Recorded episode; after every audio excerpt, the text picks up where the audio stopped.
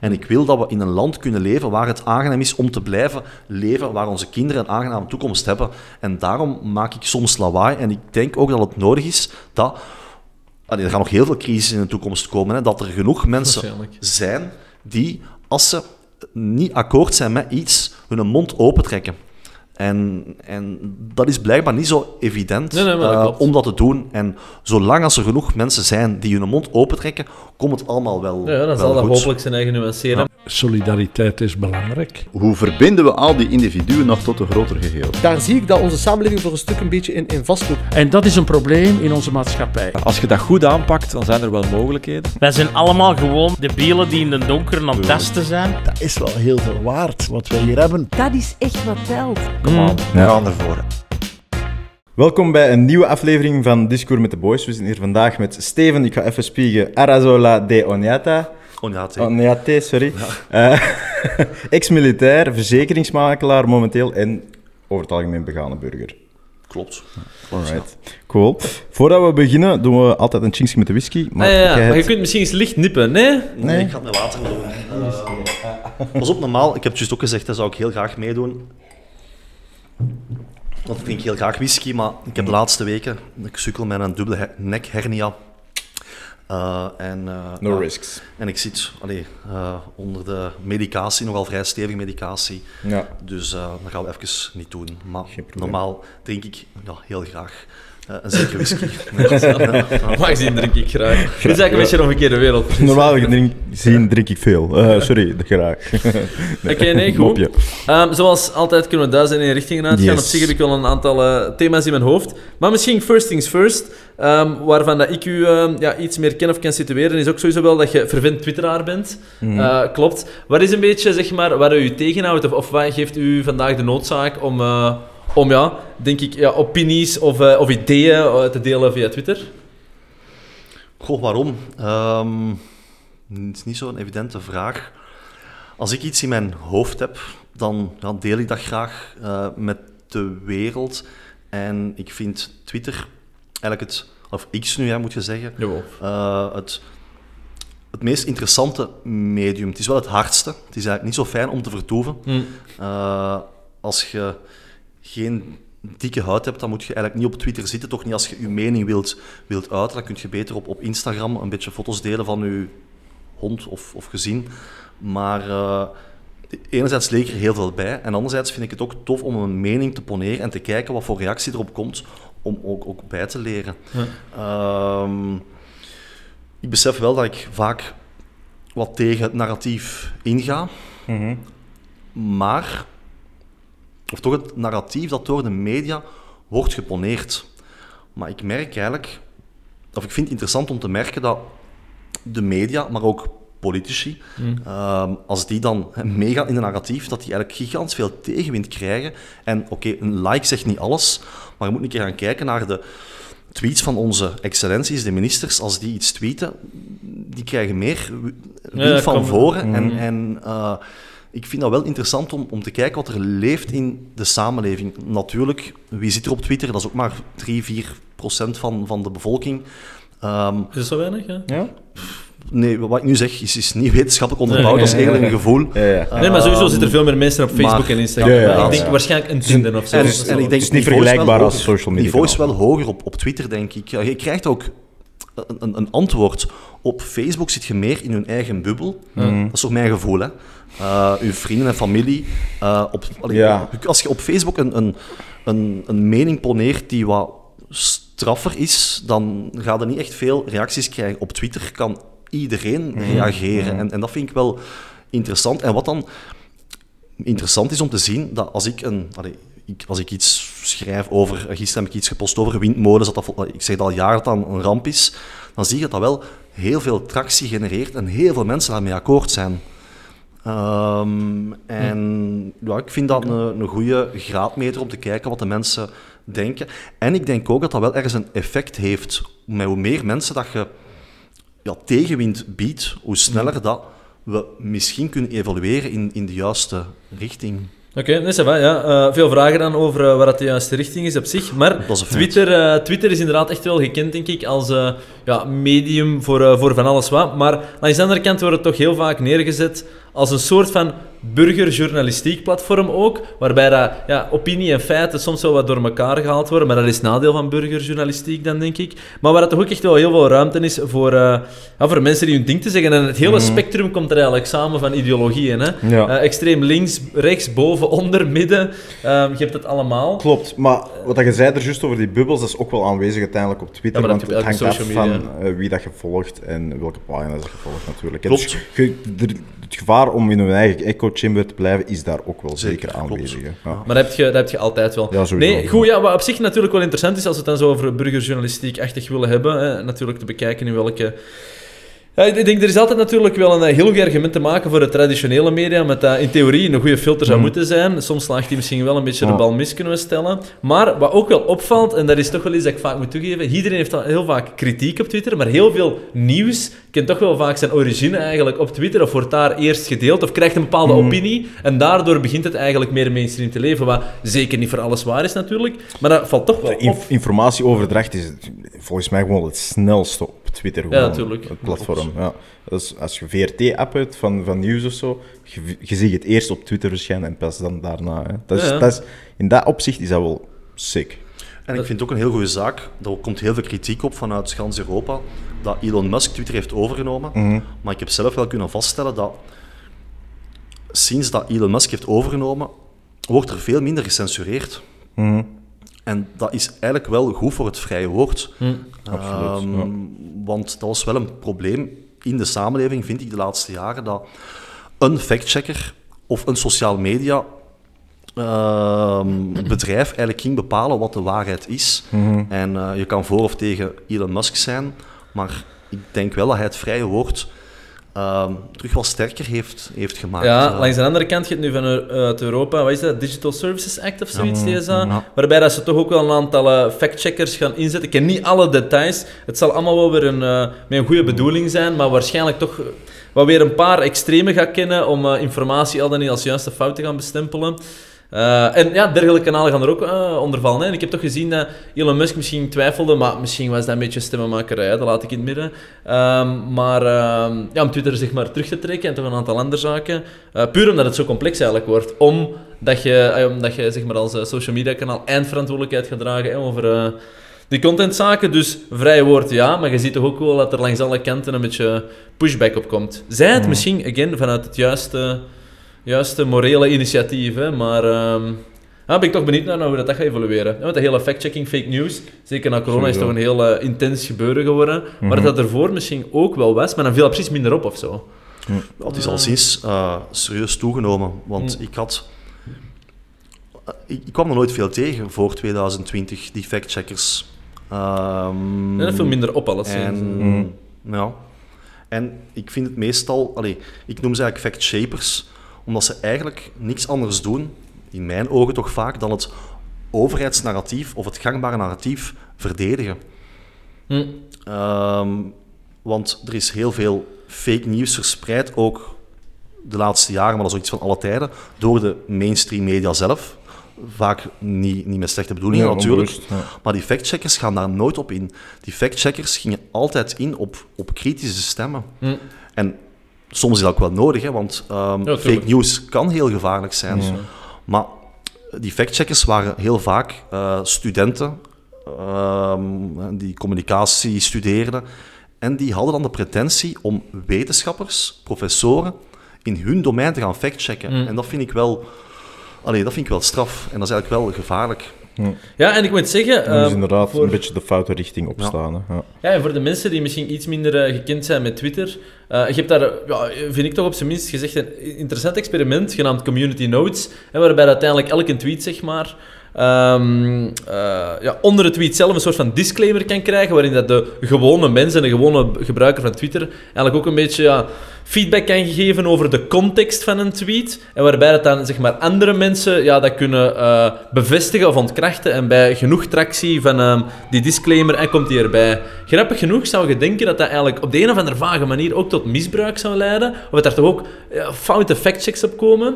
Maar ik moet eigenlijk zeggen dat dat zeer eh, goed is. Ik moet vaak eigenlijk zelf bekennen dat je iets ziet, je denkt dat, of je linkt een interpretatie aan, en dan staat eronder en denk je, "Fa, wel goed dat ik dat eigenlijk weet. En heel vaak, het meeste wat gebeurt, vind ik, is dat een foto of dergelijke uit context genomen wordt. Uit een heel andere event, soms zeer verouderd of foute context. Ja, iets heel en dan concreet- nuanceert dat altijd Heel, heel heel, iets heel concreet Ja. dat jij toen... Je had een video ook van, van, van denk, eh, zo... Een paar mensen, dan, dan een kind met een geweer of zoiets, dat stond te dansen. Ja, dat is viraal Eh, gegaan? Ja, dat is viraal gegaan, maar dat was het dan uiteindelijk ja, voor een videoclip. Ja. Een opname geweest. En dat werkt momenteel volgens mij supergoed op Twitter. Want dat is de fact-checking zoals het zou moeten. Want ik, allee, wat je nu als beschrijft, heb ik de laatste maanden ook verschillende keren gemerkt. En dat is niet iemand die vanuit een ivoren toren gaat bepalen wat de waarheid is. Het zijn gebruikers zelf. En ehm, ik vind dat een heel goede vorm van, van moderatie. Ja. En, en ehm, daarom is voor mij Twitter het meest aangename medium waar ik veel kan bijleren. En waar het ook een soort van moderatie is. Ja. Ehm, dus ik, ben daar heel, heel tevreden mee. Ja. ja, want soms gaat het gewoon extreem ver. Wat dat wij bijvoorbeeld zelf met de podcast hadden. Ik ga niet op het eh, thema, want daar heb ik geen zin in, eh, uitweiden. Maar met corona eh, werden heel veel van onze afleveringen geflijkt met doe uw eigen factchecking en dit en dat.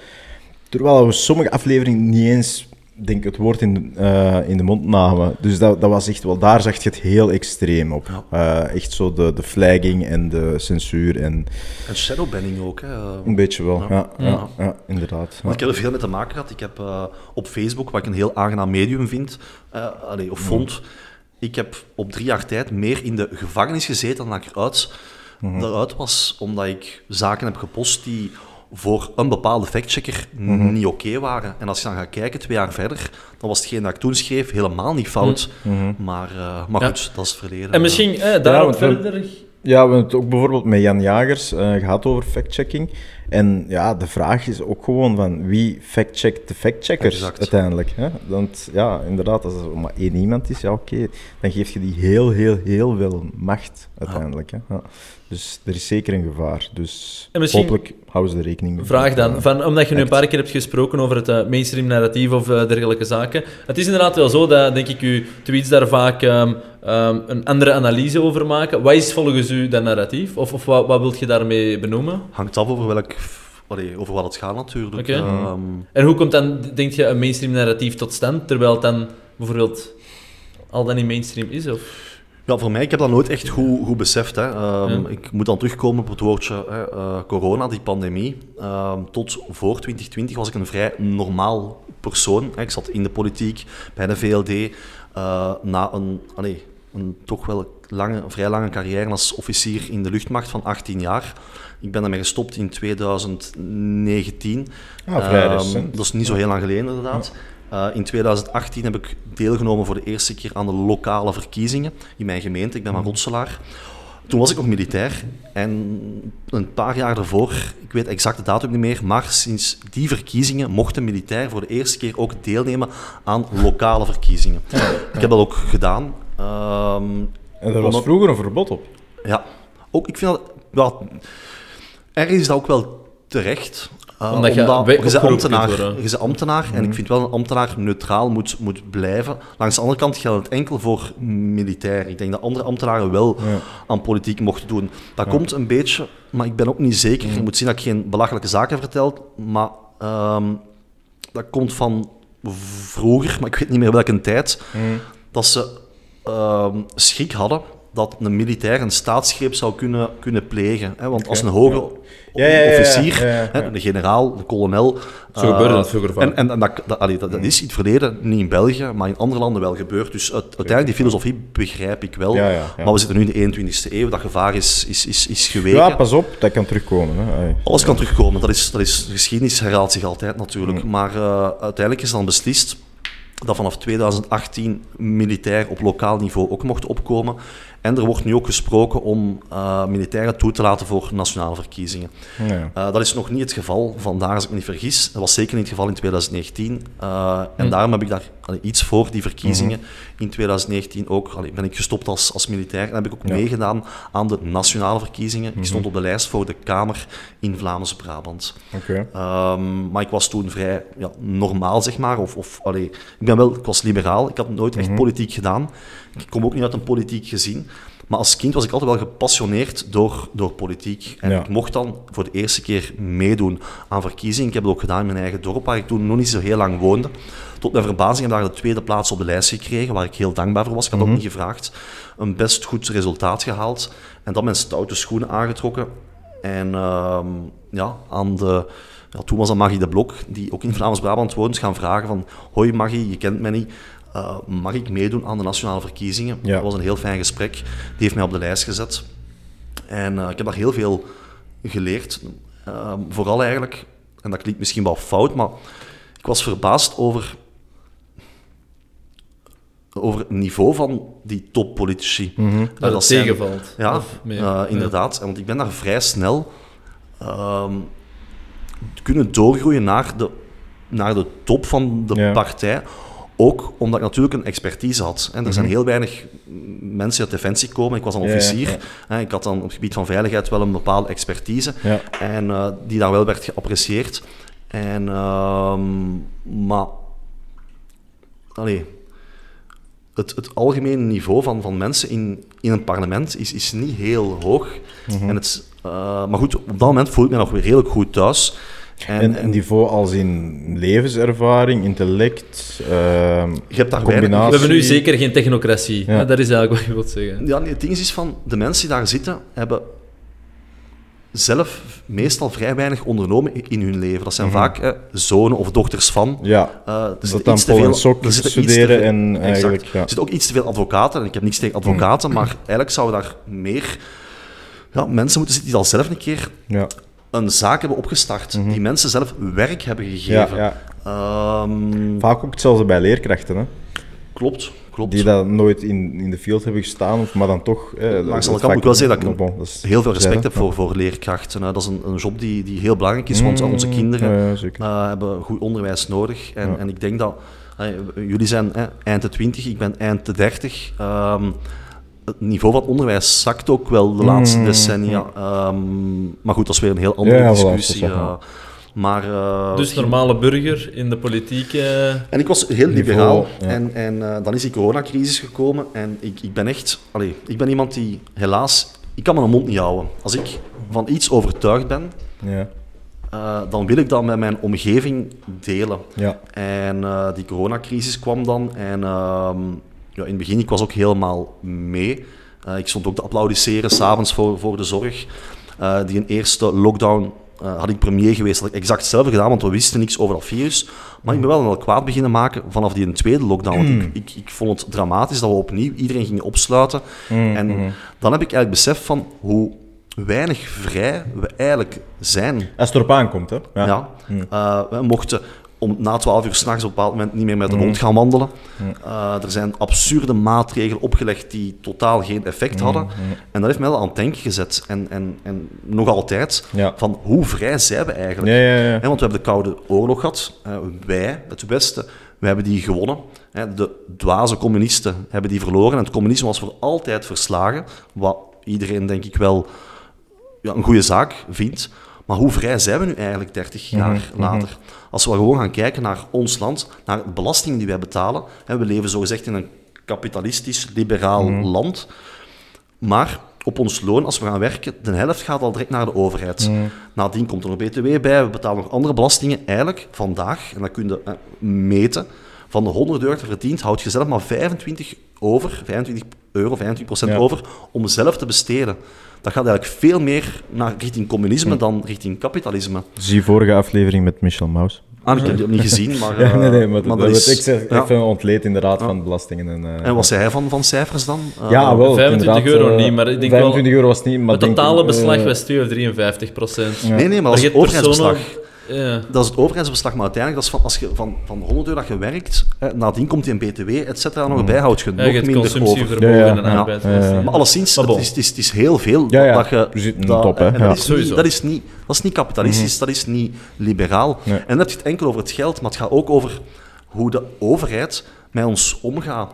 Hè, Oké, Ja, ja, jij het tijdens- kerntakendebat en zo. in, Eh, taken van, in tijden van crisis is het oké dat je tijdelijk vrijheid afneemt, Mhm. want het moet dan wel een reden zijn. En, en ik ben Ja, verbaasd hoe, zijn, hoe, hoe, hoe, snel bepaalde vrijheden zijn afgepakt. Mhm. En ik vrees dat we de volgende jaren nog meer gaan zien. Het zet precedenten, inderdaad. En dat is, als ik mij uit op, op sociale media, gaat het vaak daarover. Ik ben nogal gehecht aan onze vrijheid. En als ik dan Mhm. zie hoeveel camera's dat er zijn eh, bijgekomen de laatste jaren. Ja. We zitten nu in, in België op ongeveer 5000 ANPR-camera's. Er is recent beslist dat we naar 10.000 gaan.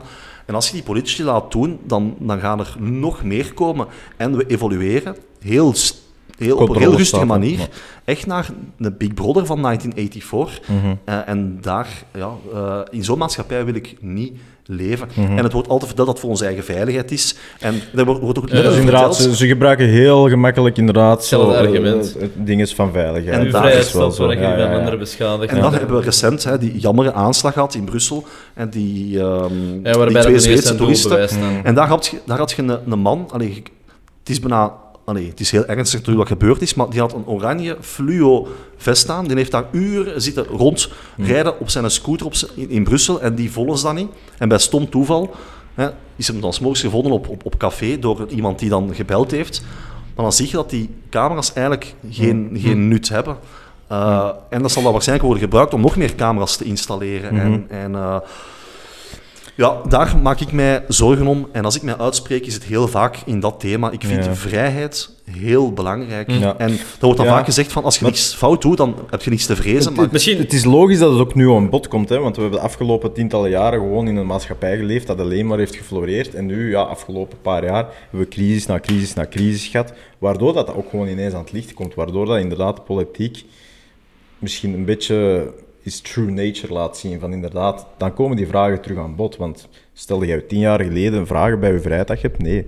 Dan geloofde jij inderdaad in de democratie dat je leeft. Maar nu door die crisissen en alle handelingen dat het beleid eigenlijk moet nemen, beginnen die vragen wel inderdaad te reizen van, hm, toch maar niet zo helemaal als we dachten eigenlijk. Maar allee, ik denk per definitie, en dat doorgedreven individualisme kent ook al excessen. Hè? Dus dat dat Mhm. in zekere mate aan banden wordt gelegd of meer gecapteerd wordt in een eh, meer aanvaardbaar kader waar, ja, voor eh, de bevolking en de cultuur dat we zijn, dat is fijn. Maar inderdaad, je moet zien dat je natuurlijk ook in het andere extreem gaat, want dan gaat je altijd slinger doorslaan naar welke kant dan ook. Maar eh, misschien terugkerend naar, eh, naar de hoofdvraag eh, van dat narratief. In hoeverre heb je dan het gevoel, zeg maar, dat er een narratief is waartegen dat eh, niet gevochten moet worden, maar ehm, waar dat ontnuchterd moet worden? Of, of hoe komt dat tot stand? Of wat is een beetje... ik denk... Ten Wat- eerste, wat, Oh, wat, we- wat nu... Ah, sorry, Ja, zeg. nee. maar ik heb misschien een andere vraag dan. Van, ik vraag me altijd af van, hoe kan een mainstream narratief tot stand komen als het bijvoorbeeld niet mainstream is? Mhm. In zekere mate, als je zegt, hè, ik, ik heb het gevoel dat ik daar eh, meer aan eh, nuance moet bijbrengen, is dat dan is dat buiten proportie mainstream of is het dat wel of niet? Is dat eigenlijk het democratische verhaal, ja of nee? In die zin dat meer dan 50% van de mensen daarin meegaan, of is het dat niet? Wat is uw vraag dan concreet? Of, allee, Ah, want, ja. Nee, nee, nee, maar ik, ik snap dat de verwarring is, omdat mijn vraag ook niet duidelijk is. Hè. Meestal. Maar dat is altijd. Het mainstream narratief, als we dat zo willen benoemen, dan zou je stellen dat er twee manieren zijn waarop het tot stand komt. Oftewel is dat top-down, oftewel is dat bottom-up. Als het bottom-up is, zou het eigenlijk vanuit democratisch principe, als dat werkelijk zou bestaan, maar ik kan laten even zeggen dat dat is, zou meer dan 50% daarin meegaan en zou het logisch zijn dat dat narratief er is en bestaat en de consensus is, want dan zou het eigenlijk bottom-up tot, dat- tot die conclusie gekomen zijn. Als het top-down is, kun je het argument maken dat dat veel meer vanuit bijvoorbeeld een experte gegeven of vanuit een aantal interessante pistes, waar of onwaar, maakt niet echt uit, nog steeds het mainstream narratief is, terwijl het niet al, of, of wel, door ehm, een meerderheid wordt ondersteund. En in die, eh, of, of, of, eh, met die context van waar komt dan het mainstream narratief, is dan dat bottom-up eigenlijk het merendeel ondersteunt, of heb je het gevoel dat top-down iets meer ehm, zich probeert te zetten, of probeer voornamelijk dat begrip in, in een gewoon- ideale wereld komt het altijd bottom-up. Ehm, maar ik heb het gevoel... Of nee, ik heb de laatste jaren veel meer gemerkt dat het helaas, in mijn ogen, maar ik kan me vergissen, iets te vaak een eh, top-down verhaal is. Hè, opnieuw, en ik kom er even op terug, is dat, is dat corona gebeuren. Ehm, ik had een aantal experten, eh, in België, in Vlaanderen was dat heel duidelijk, die hadden hun, hun mening en dat, was, dat moest het narratief zijn. Dat was bijna een, eh, een religieus van, van aard. Alle kritische wetenschappers, artsen, die mochten niet aan bod komen. Dus dat was heel duidelijk top-down. Uh, maar we zien dat op, op andere gebieden ook. Hè, ook dat klimaat, ik heb dat straks ook al aangehaald, uh, dat is bijna een, een religie geworden. Uh, want ook daar heb je heel veel wetenschappers die het anders zien. En ik ga niet zeggen dat er geen klimaatverandering is, maar ik heb wel een groot probleem met een heel aantal klimaatmaatregelen. Uh, die ons in Europa handenvol geld gaan, gaan kosten, uh, die nefast zijn voor onze welvaart. Uh, China doet daar niet aan mee, India doet daar niet aan mee. En, en daar maak ik mij zorgen over. Maar als je daar opmerking over hebt, dan ben je een, een klimaatontkenner, dan krijg je van al verwijten naar je hoofd. Um, en dat is lastig en, en, en, en, en ambetant. Uh. Ja, het is inderdaad wel... Ik snap wat je daar ook bedoelt. Opnieuw het ja, voorbeeld COVID. Hè. Als je zelf bijvoorbeeld uh, niet gevaccineerd bent, automatisch antivaxer. Ja. Dat wil niet zeggen dat je tegen vaccinaties bent, hè? Uh, als je het zelf niet neemt. Maar inderdaad, het is rap die bestempeling dat er komt, ja. of een klimaatontkenner en ja. dit en dat. Dat is inderdaad wel het spijtige. Je zit direct een, een ja, complottheorie-denker of, of dergelijke. Terwijl dat je gewoon even de zaken wilt ontleden en u wilt ja, afzetten van inderdaad blindelings de mainstream narratief te volgen. Maar als je dan probeert te komen met argumenten, dan wordt dat heel snel geblokt door die stempels. Hè? Want door ja. die stempel... En dan komt ook weer terug op gelijk, de antivaxer. Ik heb dat ook ja. heel veel aan mijn hoofd geslingerd gekregen, maar ik ben 18 jaar militair geweest. Er zijn weinig Vlamingen die niet militair zijn geweest, die zoveel vaccins hebben gekregen in hun leven als mm. ik. Ik heb heel de wereld rondgereisd als militair, heel veel zendingen gedaan. En ik, ik werd, allee, langs beide kanten kreeg ik drie spuiten en ik heb die altijd heel dankbaar aangenomen. Maar nu, hè, dit vaccin of deze injectie wou ik niet. En op basis van bepaalde argumenten waar ik toen achter stond, die vandaag ook allee, heel juist bleken. Maar als je iemand allee, de stempel op het hoofd kleeft, dan moet je niet meer naar die mm. argumenten gaan luisteren. En dat is een heel gevaarlijke evolutie. Mm. Ik vind het ook wel interessant om zelf meegemaakt te hebben. Want als ik dat nu merk bij andere mensen, uh, op, andere, op mm. andere gebieden, als iemand zo'n stempel krijgt, dan ben ik eigenlijk wel benieuwd om een keer te gaan luisteren welke argumenten haalt die persoon aan. Ja. En meestal zijn die... Allee, soms is dat... Allee, je hebt heel veel dwaze mensen die domme theorieën poneren, Sowieso, ja. maar je hebt soms ook wel mensen die interessante ideeën uh, Mhm. brengen, die ook zo worden Ja, weggezet. of op het ene thema volledig fout zitten, maar op een ander thema dan weer juist. En, en je mag niet altijd alles over diezelfde kam scheren, dat is wel zo. Exact. Uh, want De- tot over laatst had je zelf ook een podcast waar je dan bewust mee gestopt bent. Ook denk ik een beetje door die beweegreden, omdat je daar een, een soort van bestempeling kreeg. Klopt. In samenwerking dan weer met andere mensen dat dan een andere visie hadden als u. Ehm, dus ja, ik snap het wel. Ja. Maar mijn, mijn vraag dan, stel, uiteindelijk heb je nu toch wel je stem, dus in zekere mate. Mhm. Je wordt misschien soms wel wat gecensureerd, maar iedereen wordt waarschijnlijk wel eens gecensureerd. Ja. Ik denk ook, hè, waar dat we dan spreken over eh, ja, klimaatdogmatisme, om het zo te noemen. Ehm, ja, daar worden ook soms mensen bestempeld als extreme activist, waarbij dat we dan weten. Dus ik denk, hè, dat gaat altijd wel op voor het eh, hele spectrum, waar dat je natuurlijk wel ziet dat er soms wel eh, bepaalde strekkingen meer vertegenwoordigd zijn binnen bepaalde eh, beroepscategorieën of dergelijke, waar dat natuurlijk onbewust soms dat tot stand geeft. Maar in zekere mate is er toch nog steeds wel een soort van vrijheid, en een vrije meningsuiting, omdat je per definitie toch wel je mening hebt kunnen uiten en het ook nog steeds vandaag de dag kunt uiten, of is dat te simplistisch? Ja, nee, ik denk, uiteraard heb je ergens gelijk, maar als we dan terug gaan kijken, eh, als we dan kijken naar COVID en klimaat. Hè, bij klimaat, eh, de laatste 7, 8, 9 jaar. We gaan hier eh, geflijkt worden op deze er- aflevering. Sorry? We gaan hier geflijkt worden op deze aflevering. Nee, maar, maar als, je dan to- als je dan naar klimaat gaat kijken, eh, is het volgens mij top-down doorgevoerd, of het mainstream idee alleszins. Maar dat is want, goed, hè? mm, Ja, want Anuna de Wever en de studenten, dat werd die, die betogingen werden gesteund. Dat kwam in de media, dat was, daar, daar moest een positieve aandacht voor komen. Ik heb een heel, heel aantal betogingen georganiseerd hè, eh, in het andere thema, hè, het, corona, het covid-gebeuren. En wij werden weggezet als extreemrechtse zotten. Ehm, en twee keer had je top-down dat proces. En als je ehm, voor het juiste narratief kiest, zoals Arnouna de Wever deed, dan krijg je Ja, positieve met, aandacht. Met olie, met bijvoorbeeld toen het eh, bekladden van schilderijen of het vastplakken aan de grond, zit de traditionele media die toch ook wel eerder eh, in een bepaalde hoek veel eerder dan dat te gaan ondersteunen. Nou, ik- snap wat je wilt zeggen, maar ik ben ook niet helemaal akkoord, want dat wordt ook wel vaak in scène gezet. Hè. Ehm, als je dan kijkt naar onze Zweedse, eh, noemt ze? Allee, de vriendin van Anuna de Wever, ehm, hè, How Dare You, eh, eh, noemt ze? Eh Thunberg. Eh, ja, Greta Thunberg, eh, inderdaad, die wordt verschillende keren ge- gearresteerd. Maar, mm, maar dat, Ja, ja, dat, is- maar dat is dat wel is- duidelijk geanceneerd en die blijft wel de sympathie van de media krijgen. Die mag gaan spreken op de G7, G10, G20-tops. Ehm, Ja, maar dat is ook weer... Ja... dat is een, die wordt misbruikt Ja, om, oh, wel. Om een agenda... Zo wordt om een bepaalde, hè, ja. Misbruikt, Dus, gebruikt, ja. eh, om een Ja, bepaalde dat is agenda inderdaad. erdoor te, Maar door te misschien een open vraag, hè, want ik vind klimaat echt een, eh, een superboeiend thema en we kunnen daar heel veel op ingaan, maar ik wil niet per se de details eh, behandelen. Maar puur als, eh, als narratief gebeuren, je zou wel kunnen stellen, ik bedoel, de, de ideale democratie, ja, ik denk altijd, maar, en ik hoor daar ook bij, hè, dat de gemiddelde mens dom is. En ik ben ook dom, hè, dus laat dat duidelijk zijn. Dus per definitie, als je daar echt de pure democratie zou kunnen laten runnen, kun je morgen aan iedereen vragen. Stel, uw winkelkar wordt morgen 30% duurder, hè, maar die 30% zal benut worden voor klimaatneutrale maatregelen te nemen, zodat we binnen 40 jaar beter af zijn. Wie stemt nu allemaal voor? Ik denk dat je dat heel veel mensen hebben die tegen gaan stemmen. Dus per definitie... Ja, maar waardoor- waar- Maar- komt dat? Ja, maar, ja, maar oké, maar dat maakt niet uit. Het resultaat zal zich zetten. En dus per definitie gaat je soms... belangrijk. Oké, maar we zullen... Voilà, ik zeg duidelijk iets interessants. Maar per definitie gaat het dus soms onpopulaire standpunten als politiek of als eh, whatever moeten nemen of moeten durven doorduwen om eigenlijk lange termijn proberen iets positiefs te creëren. Puur omdat wij gewoon als dagdagelijkse mens, hè, ik bijvoorbeeld die gewoon mijn ding probeer te doen, nooit zo ver gaan willen kijken of nooit zoveel lijden gaan aannemen. En ik denk niet dat er geen individuen of groepen dat gaan doen, maar gewoon de totale som gaat volgens mij niet tot die conclusie komen.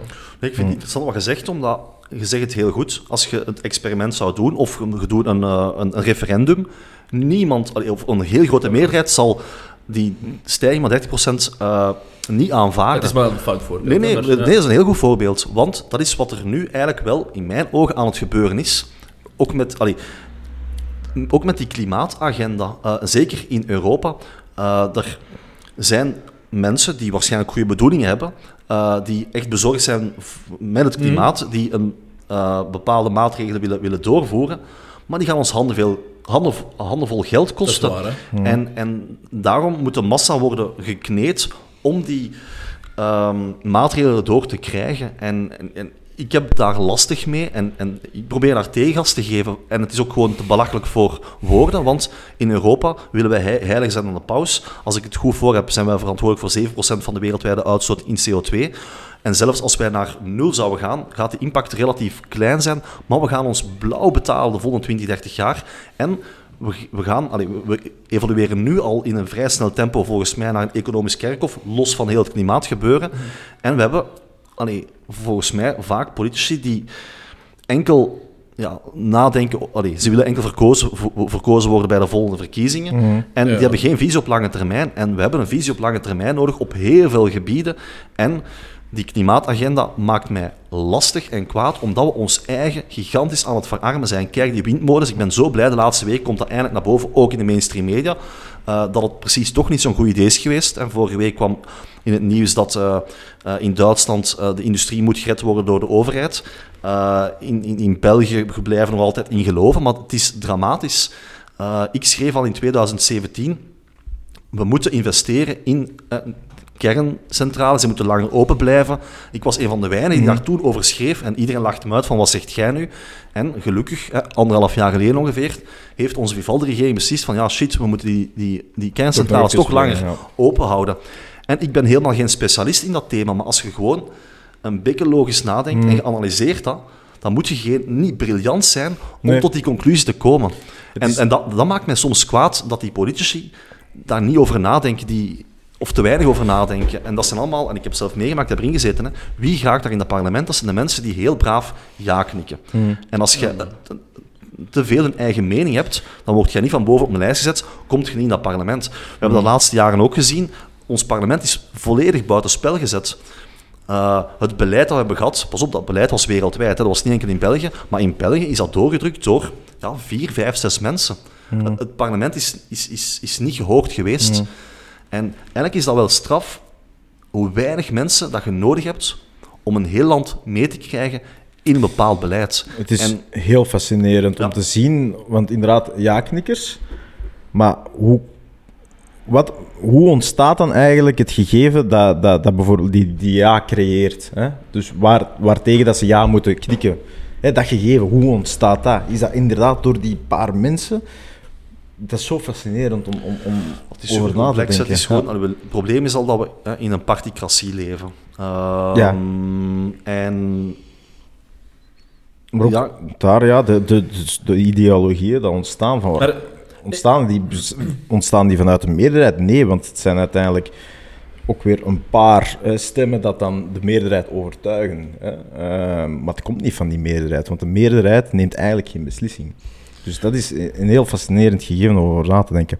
En ook inderdaad met klimaat, ook nog even aan toevoegen, ik vind het ook ja, eigenlijk zot hoe hysterisch is ja, een negatief klinkend woord, maar het is wel effectief. Hoe hysterisch dat we inderdaad op, op, op quasi tien jaar alles willen oplossen. Als we even uitzoomen en kijken naar de, de, de, de levensduur van de aarde, tien jaar op dat gegeven, het is gewoon, het is gewoon crazy. Het is gewoon crazy. Dus daar kan ik ook wel in volgen van de, die hysterie laten we ietsjes meer ruimte pakken om na te denken, ietsjes meer ruimte om die beslissingen door grond te nemen voor op de lange termijn, want ja hysterie, vanuit een hysterie keuzes maken, dat, is, dat heeft nooit goede gevolgen. Angst Ja. werkt, hè.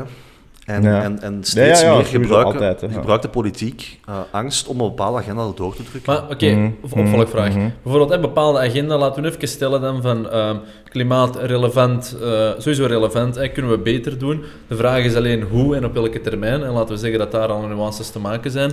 Hoe komt er dan zeg maar, dat er een bepaald narratief zou ontstaan dat tegen de gemiddelde mens is dan, hè, per definitie democratie? Van waar komt dat dan? Want worden er dan per se zoveel andere mensen die dat narratief dan zouden creëren en opdringen beter van? En dan worden er soms van die heel extreme zaken genomen. Alle dat typical, eh, ik denk dat er zeker ook slachtoffer was. Bill Gates, die dan toch ook wel het onderwerp wordt van een aantal interessante conspiracy theories. en dat bedoel ik dan met een bepaalde sarcastische ondertoon, hè, waar je wel kunt stellen dat hij misschien een visie heeft waar veel mensen tegen zijn en echt wel impact en macht heeft. Dat is ontegensprekelijk. Langs de andere kant, ik denk dat hij weinig extra macht moet nastreven en et cetera, et cetera, om, ehm, om een bepaalde agenda door te doen waar dat hij waarschijnlijk zelf niet eens gaat meemaken.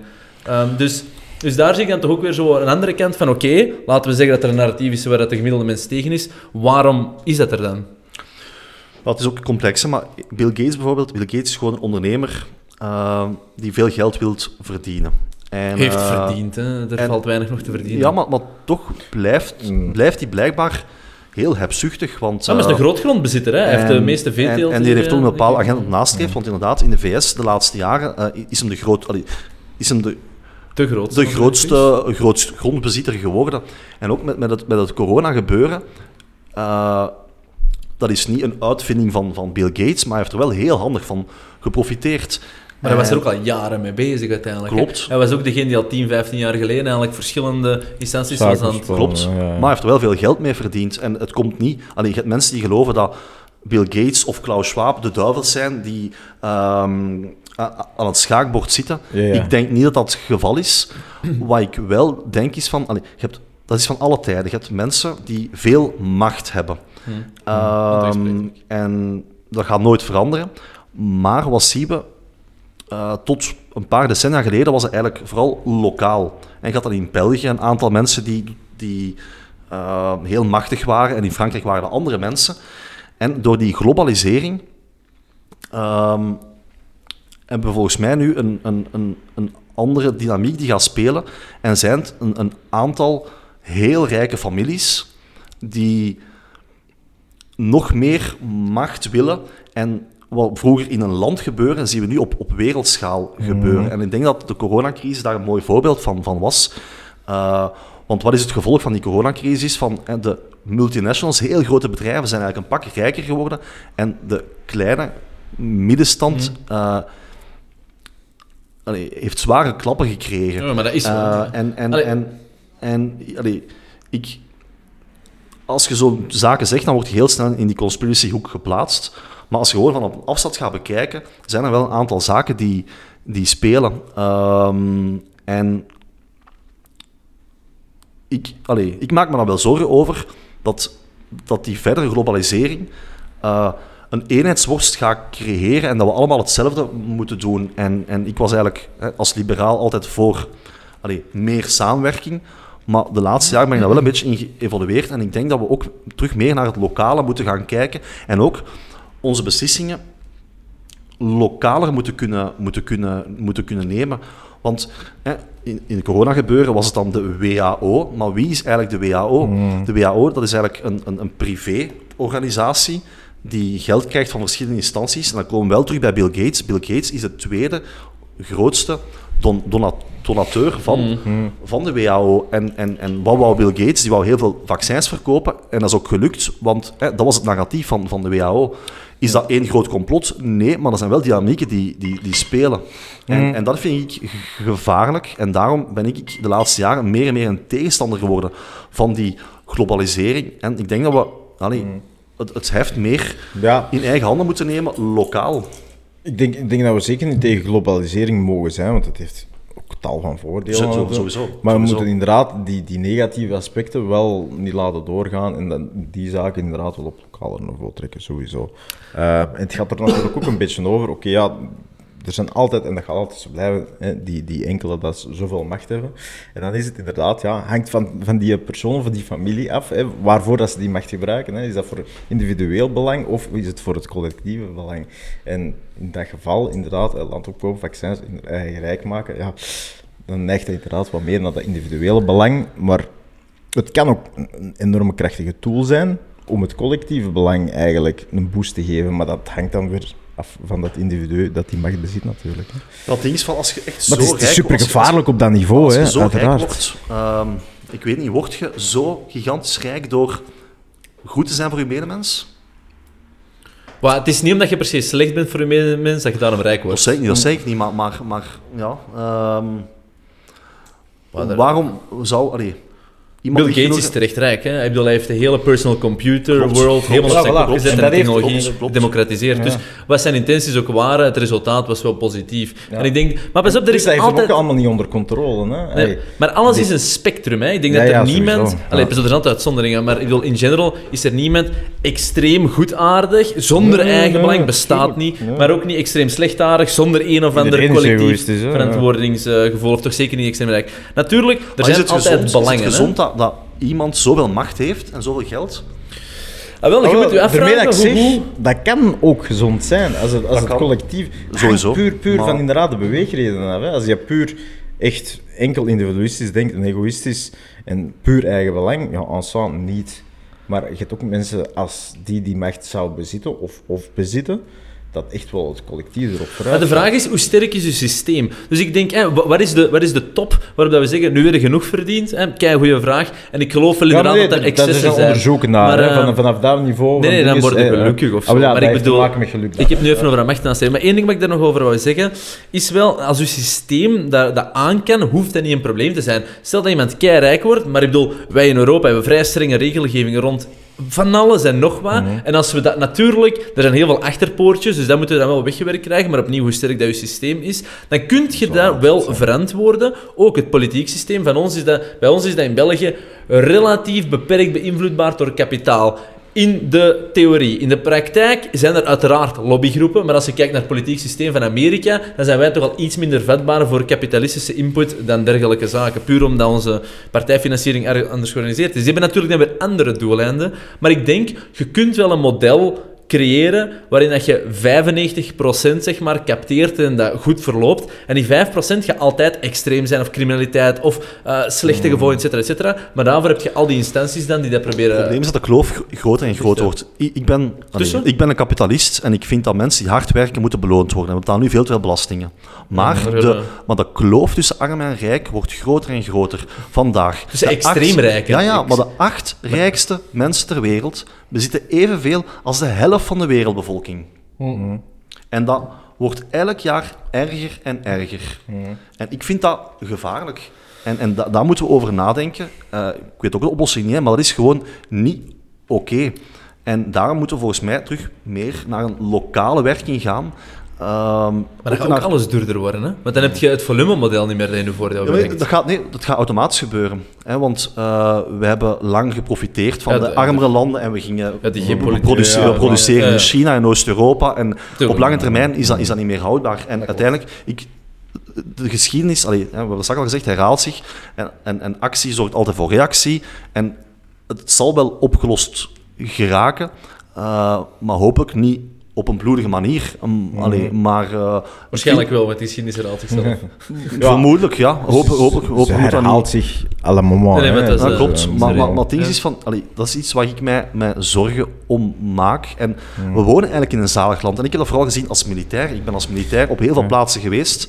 En ik was altijd zo blij dat ik terug in België kon zijn. Want we hebben hier, we eten wat we willen, we drinken wat we willen. Ehm, over het algemeen, hè. Je, hebt, je hebt uiteraard jammer genoeg mensen die het heel moeilijk hebben om rond te komen. Maar, maar zelfs dan hebben we een heel goede Nee, sociale general. zekerheid. Ja. En we kunnen naar het ziekenhuis gaan als we iets voor hebben. Eh, de, de meer dan de helft van de Belgen kan bijna wekelijks op restaurant gaan als ze willen.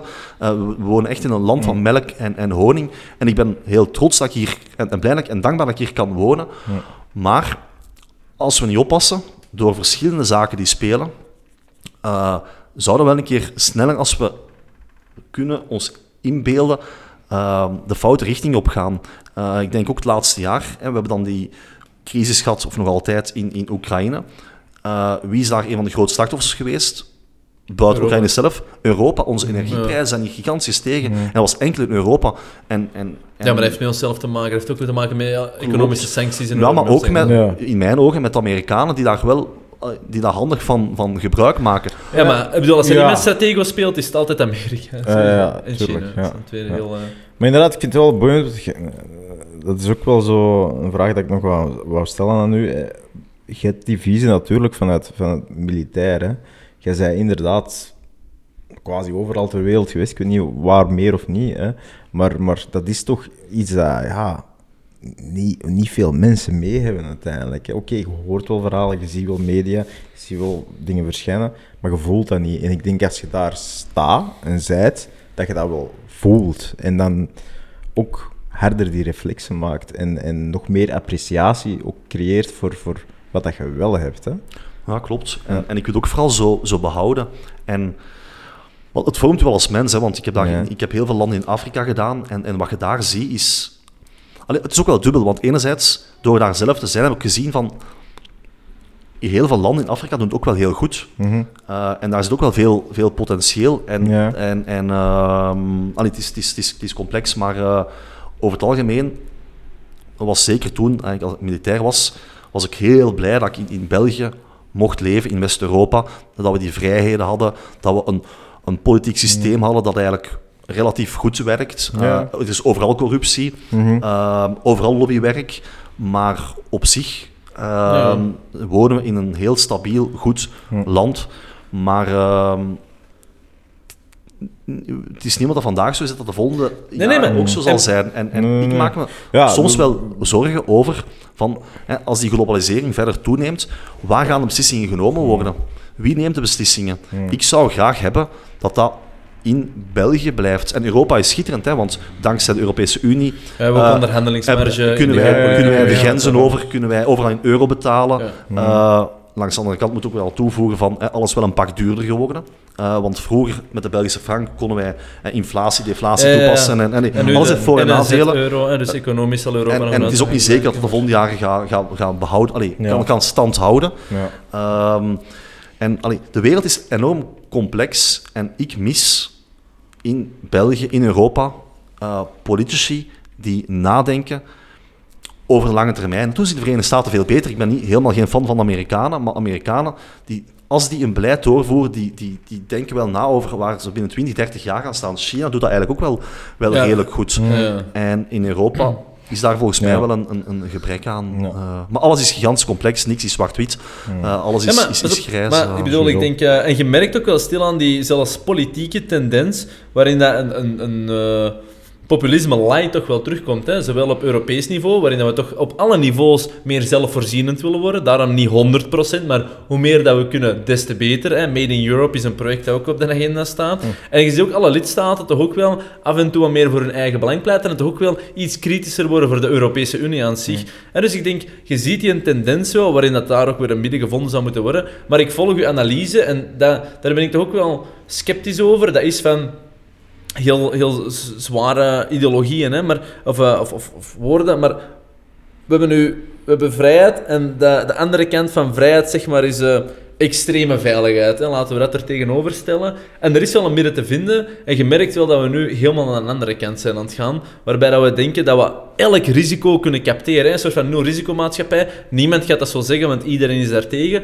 Maar je merkt toch wel dat we meer en meer eh, maatregelen beginnen te nemen richting daar. En misschien terecht, hè, want waarschijnlijk als je naar de jaren 60, 70, 80 kijkt, waren er extreme excessen op alle mogelijke niveaus. Hè.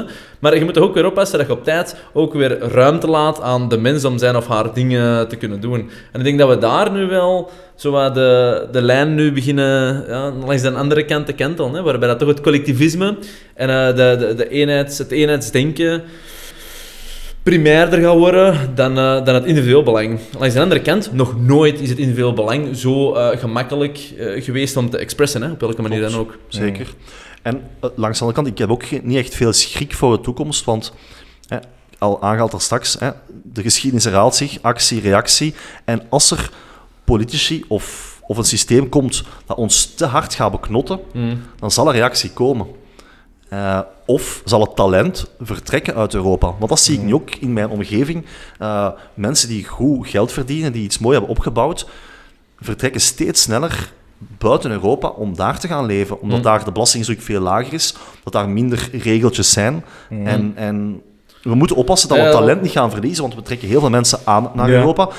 Vanuit Afrika, en ik begrijp dat, moest ik in Af- Afrika wonen, ik zou ook naar Europa trekken, dus je kunt die mensen dan niet kwalijk nemen. Ehm, probeer maar tegelijkertijd, ik snap het argument. en wat ook een ramp is voor Afrika, want het zijn de sterkste schouders die in Afrika vertrekken. Maar tegelijkertijd zien we in Europa ook dat onze sterke schouders het stilletjes aan beu zijn om gigantisch veel belastingen te betalen. En, en, ja, maar, We hebben het te lang te goed gehad en daar zitten nu gewoon de gevolgen van. Zo goed, we hebben, pas op, we, hebben, we moeten ook wel toegeven, we hebben ook wel heel lang andere werelddelen misbruikt. We zijn de rijkdom gaan plunderen in Afrika. Ja, ja. Eh, dat is België for is you, rijk geworden. Allee, daar kunnen wij niks aan doen. Maar onze voorouders zijn dat land gaan, en nog altijd eigenlijk, de rijkdommen. Want Europa heeft heel weinig van, van, van grondstoffen. Wij, gaan, we zijn altijd ergens anders gaan halen. En allee, we zijn zelf ook mede verantwoordelijk. Maar ehm, ja, we moeten oppassen dat we, dat we zelf niet evolueren naar een economisch kerkhof. Maar langs de andere kant, wat ik wil zeggen is van... We moeten ook niet te veel schrik voor hebben, want als het niet goed gaat, we kunnen altijd vertrekken. En het is nooit makkelijker, want daar heb je al een punt, het is nooit makkelijker geweest om u te verplaatsen. Ehm, en we- Zeker het Belgisch paspoort, denk ik. Nu letterlijk genomen. ja, maar Maar, zelfs moest dat niet zo zijn, er zijn altijd landen waar je naartoe kunt Ja. gaan. hè. En, je hebt, en, en je hebt landen die, die Europee, allee, waar, waar, als je wat geld meepakt, waar je welkom bent. Dus eh, op zich zie ik dat ook wel, wel goed komen. En daarom vind ik ook wat er wereldwijd gebeurt interessant. Want je hebt, momenteel zitten we in een fase volgens mij van een, het einde van de Amerikaanse hegemonie. hè. We hebben zitten Ja. met een dollar, de petrodollar. Ja. En, en eh, dat systeem Ja, met gaat de in elkaar. BRIC... eh, Met de BRICS-landen, allee, pas op, de BRICS-landen, ik zou ook niet willen wonen. Want dat zijn niet de meest fijne landen. Uh, Ja, Brazilië misschien nog wel. eigen- Dat is een persoonlijke Maar- voorkeur. Ja, maar het ding is, want ehm, ik heb de laatste jaren veel kritiek geuit op onze eh, Belgische overheid. Uh, maar in, Braz- allee, in, in Rusland, in, allee, Rusland, China, uh, had ik waarschijnlijk niet zomaar maar een tak moeten maken als hier in België, want ik had in de gevangenis gezeten. En dat wou ik gewoon aanhalen. Van, het zijn geen heilige landen en, en de mensen die daar aan het hoofd staan zijn niet de meest aangename mensen waarschijnlijk. en. Eh, lang- langs Nee, ja, kant. ja, langs hangt er vanaf wat je zelf wilt. Hè. Inderdaad, als je van hun tech wilt Ja. maken, dan moet het daar niet zijn. Maar als je niet van hun tech wilt maken en van andere voordelen geniet, dan moet het daar net wel zijn. Waarschijnlijk Dus, wel, eh, maar het is wel interessant wat er gebeurt, want, want die, die beginnen nu een blok te vormen. Uh, En dat, is ook, en dat is ook nodig, dat is ook nodig want eh, we leven... We, die hegemonie van de Amerikanen was niet meer oké. Dat is al decennia lang dat die eigenlijk gaan bepalen wat er waar gebeurt. Als die goesting hebben om een nieuwe regering te installeren, dan doen ze dat. Ja. En die BRICS-landen hebben, zeggen nee. En daar zijn nu recent zes nieuwe landen bijgekomen die vanaf Mm. 1 januari zullen aansluiten. Er waren heel veel aanmeldingen ook. Hè. In- de en er zijn er maar 40. zes, er zijn er maar zes eh, voorlopig aanvaard. En wat heel interessant was, zowel Iran als Saudi-Arabië zijn daarbij. En Ja. de eeuwige aardsvijanden komen samen rond de tafel. Mm. En, en ik denk dat dat heel goed is om het evenwicht in de wereld te, te Maar dat herstellen. is, dat is Ja. noodzakelijk. Ja, twee derde van alle eh, bevolking uiteindelijk capteert. Een tweede volgens mij van de economie en zo van die zaken. Ja. Dus het is wel goed, denk ik. Allee, goed. Hoe kun je eigenlijk zo tegen je eigen winkel spreken dan per definitie? Is Exact. 100% de nadelen van Europa, hè, om het Ja, heel ja, simpel te ja, zeggen. dat is zo. Maar ik denk wel Maar dat... op globale schaal gewoon. Ja, Ja, is het waarschijnlijk is het wel gezond voor de herbalancering van de mensheid als soort die toch wel iets meer gaan moeten Maar overeenkomen. Het gevaar schuilt er weer in dat de klepel opnieuw... Ja, maar nee, die gaat doorslaan. van- Ah, wel, ja, voilà. Dus dat is het gevaar dat er schuilt. En waarschijnlijk weer het gevolg. Maar we, En- kunnen ons, we kunnen wel verhuizen. Als we het op plaats A niet meer oké vinden, dan kunnen we ergens anders naartoe gaan. Ja, En- maar doe er nog eens, nog eens 100 of 200 jaar bij. En dan zal dat Belgisch Ja. paspoort gelijk dat... dat bestaat niet dat meer dan, hè. Bel- Dat, is, dat gaat er niet met zelfs uitzien. Hè? Dat, dus dus oké, nu Maar goed, dat is ons probleem ook niet, want dan in- zijn we er in- niet in meer. de, in de overschakelingsfase is dat mogelijk. Ja. Maar hè, 100 jaar is niet veel op, op, op historisch eh, Op, eh, niveau. Dus, dus ja, ga je het dan wel? Nee, eigenlijk niet. Hè? Ik, ik Dus- wil een, eh, een vraag stellen. Of tenzij we dit topic nog even wil doorpakken. Misschien Nee, doe zeggen. En hij is gewoon terug naar het mainstream narratief. En nooit tevreden. En mijn open vraag daarvan... Allee, open vraag. Goh. Ehm, gewoon van hoe zou ik het spectrum zelf situeren? Opnieuw, hè, we hebben het eigenlijk even automatisch gehad over een soort van democratie of een democratische stem of consensus langs de ene kant, met gewoon de hele bevolking. We hebben het gehad over macht. We hebben het gehad misschien over goede intenties rond lange termijn denken, waarbij de uitwerkingen soms in vraag gesteld kunnen worden. Als we nu dan moeten kijken naar dat narratief, is er dan ene eh, pijler die zeg maar doorslaggevend is? Is het dan bijvoorbeeld echt macht die die lijn stuurt? Is het misschien eh, misplaatst goede bedoeling soms, dat ehm, een, goede, een, een goede richting probeert te capteren voor dat lange termijn denken, waar dat we anders als gemiddelde mensen niet van wakker liggen, maar er niet volledig in slaagt? Is het effectief een democratisch midden?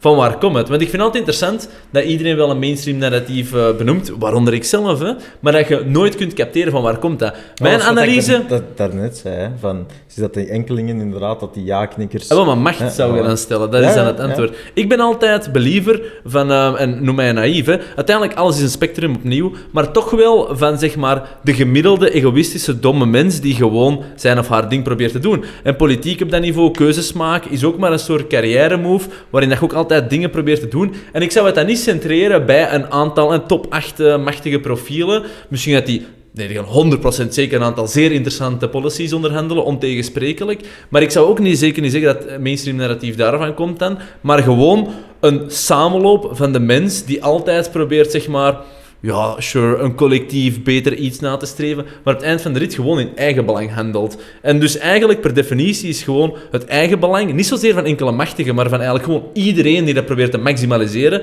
dat is een dooddoener. Die kans is heel groot. Allee, het ding is, alles is heel complex, dus wat je nu beschrijft eh, ook. En, en, je en, moet simplifyen, En hè. mensen zijn nu eenmaal egoïsten en denken aan zichzelf. En dat zeg je heel goed. En dat is op, op, op, op, op beperkt niveau zo hè, bij ons. Hè, wij denken eerst ook aan ons gezin, hè, in- voordat we aan onze buur denken. Ehm, en dat is de basis voor alles. Hè. Ook wat je heel goed aanhaalt hè, in de- politiek. Hè. Dat is ook gewoon een carrière dat mensen hebben. Daarom dat ze ja, braaf ja knikken. Eh, natuurlijk. En dan kom ik weer even terug op het vorige Ja. als je heel rijk bent, dan heb je iets meer eh, Speelruimte. macht en speelruimte. En, en om dan een ander voorbeeld aan te halen, wat we nu zien, is dat woke gebeuren. Mhm. Eh, volgens mij is dat ook weer iets dat top-down wordt, wordt En bij welke machtige profielen ligt dat dan? De Ja. origine? Ja. Want daar zie ik het. eh, Volgens mij is dat ook weer een schrik. Nee, ik- Volgens mij is dat iets dat... Ja, ja, nee, ja, ja maar nee. Expert, hè? Iedereen heeft... Nee, nee, joh, nee, maar iedereen heeft zijn mening. Hè. Is dat iets dat niet top-down is? Is dat iets dat bottom-up is?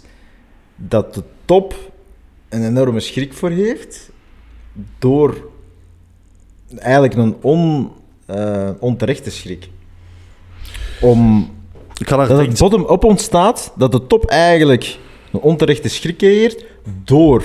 ik zie dat anders. Ja, Ehm, toch? Maar ik ga even eerst een voorbeeld aanhalen van Zwarte Piet. Dat is misschien heel raar, maar Mhm. Zwarte Piet, was dat, hoe, is dat, hoe is dat ontstaan? Volgens mij niet bottom-up. Eh, ik ben nog tien jaar ouder als jullie. Eh, ik zat in de klas met eh, kinderen die geadopteerd waren en van Afrikaanse origine. Daar heeft nooit iemand probleem gemaakt van Zwarte Piet. Het is pas eh, een jaar of tien geleden Ja. vanuit de Verenigde Staten dat ze daar gezien hebben. Wat doen ze daar in Nederland? Eh, volgens mij is dat top-down gekomen, want uiteindelijk liggen er heel weinig Vlamingen wakker van. Natuurlijk, als je als Afrikaan naar, naar Nederland komt en je ziet het voor de eerste keer, dat kan heel allee, raar overkomen, maar als je dat vriendelijk uitlegt, dan zouden er heel weinig mensen van wakker liggen, denk ik. Maar ik kan, Ja. me- ik kan in vergissen. Ja. Ehm, dus ik denk in mijn hoofd, maar dat is mijn analyse, eh, is dat Zwarte Piet gebeuren top-down gekomen. En Ja. volgens mij zien we het ook hetzelfde met dat, met dat woke gebeuren. Ehm, ik vind, iedereen heeft het recht om te zijn... Allee, om te zijn waar, waar zij zich het beste bij voelen. Je hebt daar heel veel verschillende soorten en non-binaire, wat is het allemaal. Ik heb respect voor iedereen en iedereen moet kunnen zijn wie ze zijn. Waar ik wel persoonlijk een probleem mee heb, is dat, dat hè, die over- of die hyperseksualisering vandaag eh, wordt, doorgedrukt, opgelegd, wordt doorgedrukt op scholen. Ehm, en, en ik zie daar wel weer al een top-down agenda in, want we zien dat niet enkel in België, we zien het overal. Er zit een agenda achter en de agenda is volgens mij een agenda van het transhumanisme.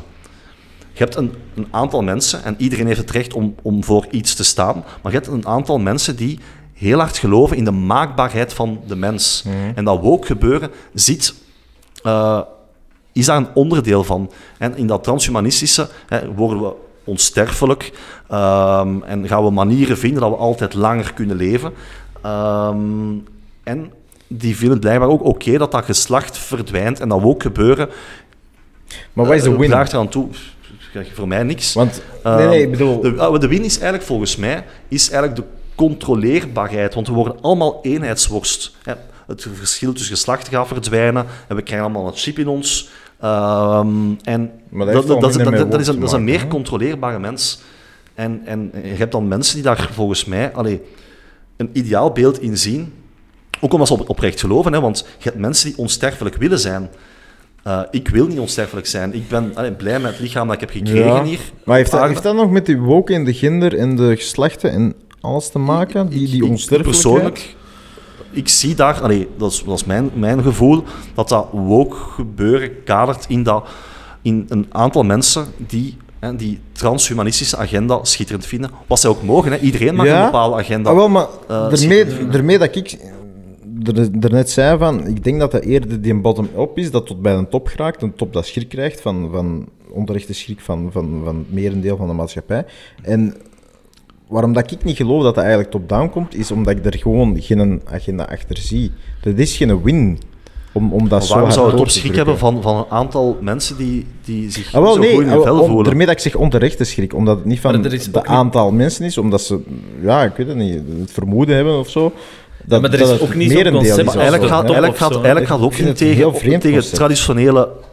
Allee, onze tra- allee, moet ik dat zeggen? Eh, Poetin wordt... Allee, Poetin is geen heilige, maar eh, Poetin is de duivel momenteel. Eh, ook van die mensen die die transhumanistische agenda aanhangen. En dat komt omdat Poetin eh, ehm, daar niet in wilt, wilt meegaan. En ze kunnen daar eh, die een agenda moeilijker doordrukken. Ehm, en culturen of landen die niet meegaan, die worden aangepakt, want we moeten allemaal naar die eenheidsworst, we moeten allemaal McDonald's hebben, we moeten allemaal Netflix kijken. En, ehm, Ja. en ik, allee, ik vind dat een, een volk of een, allee, een land eigenlijk ook tradities moet kunnen behouden en daar komt altijd meer en meer reactie ja, tegen. En, en ik vind kerstmarkten, dat is iets heel stom, iets heel anders, ik vind kerstmarkt zalig. Hmm. Eh, ik wil Genever drinken en, en, en, en, en ik ben niet gelovig, maar ik vind, een, ik vind dat daar een kerststalke moet Hmm. bij zijn.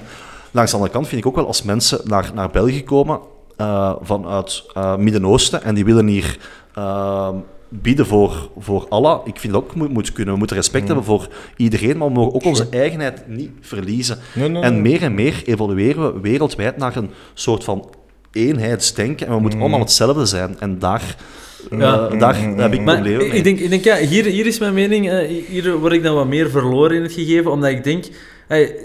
De wereld is veel te chaotisch en iedereen is veel te oneens om een wereldagenda te kunnen hebben.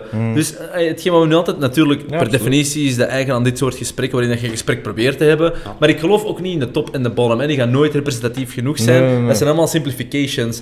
Wat ik wel zie, is natuurlijk, als we tendensen zien, die we soms terecht en soms onterecht, maar allemaal benoemen, ehm, dat we daar proberen door een soort van apofenia een link te leggen met iets wat er niet is. En ik, ik vind het wel altijd complex om aan dergelijke zaken, en dan me iets meer aan bij u, een agenda te linken, omdat ik denk dat, stel dat het zou zijn, er is te veel oneenigheid. Zelfs in onze huidige politiek slagen wij er amper in om één beslissing te nemen rond de meest basic dingen ooit. Laat staan dat we dat op eh, globale, humanitaire agenda wel ineens zouden slagen. Dus daar denk ik dan van, goh, misschien dat er inderdaad een aantal profielen daar frontrunners van zijn, maar om dan zo het woord agenda daarachter te steken, is voor mij te complex. Wat je zegt, complex. is, wat je zegt is, heel, is juist en dat is ook waarom we eigenlijk geen schrik moeten hebben. Nooit zal iemand of een beweging een agenda totaal kunnen doordrukken, omdat er, hè, we blijven mensen, we maken ruzie eh, en, en ook bij, bij die mensen.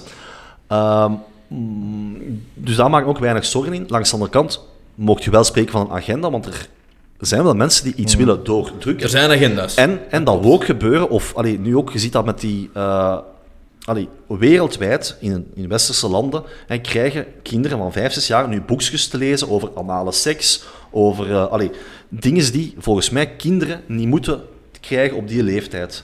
En dat is niet in België, in Nederland, of niet alleen daar. We zien dat in heel veel landen op hetzelfde moment gebeuren. En dat is voor mij toch Ja. bijna een bewijs Ik noem dat dat de menselijke eh, hysterie rond groepsdenken. hè? ja, dat, dat kan er ook mee te maken hebben. Maar Want wij nemen alles over van Amerika. Hè? Niet onderschatten op welke, welke lectuur nemen we vandaag over van Rusland of China. Zero. Hè? Dus heel ja, Amerika en Europa is één Ja, ja, dat is geheel. hè? Niet cultuur, hè, onderschatten als eh, in Amerika toen abortus hè, werd eh, ja, afgeschaft op federaal niveau. Hè? Niet per se op lokaal of statisch niveau. Ook dat gesprek heeft Europa bereikt, terwijl dat zero impact heeft op Europa. Hè? Dus je ziet wel, dat, is wel, dat Westen is cultureel wel, vrij Wij, waren wel veel sneller in Europa als de Verenigde Staten. Hè?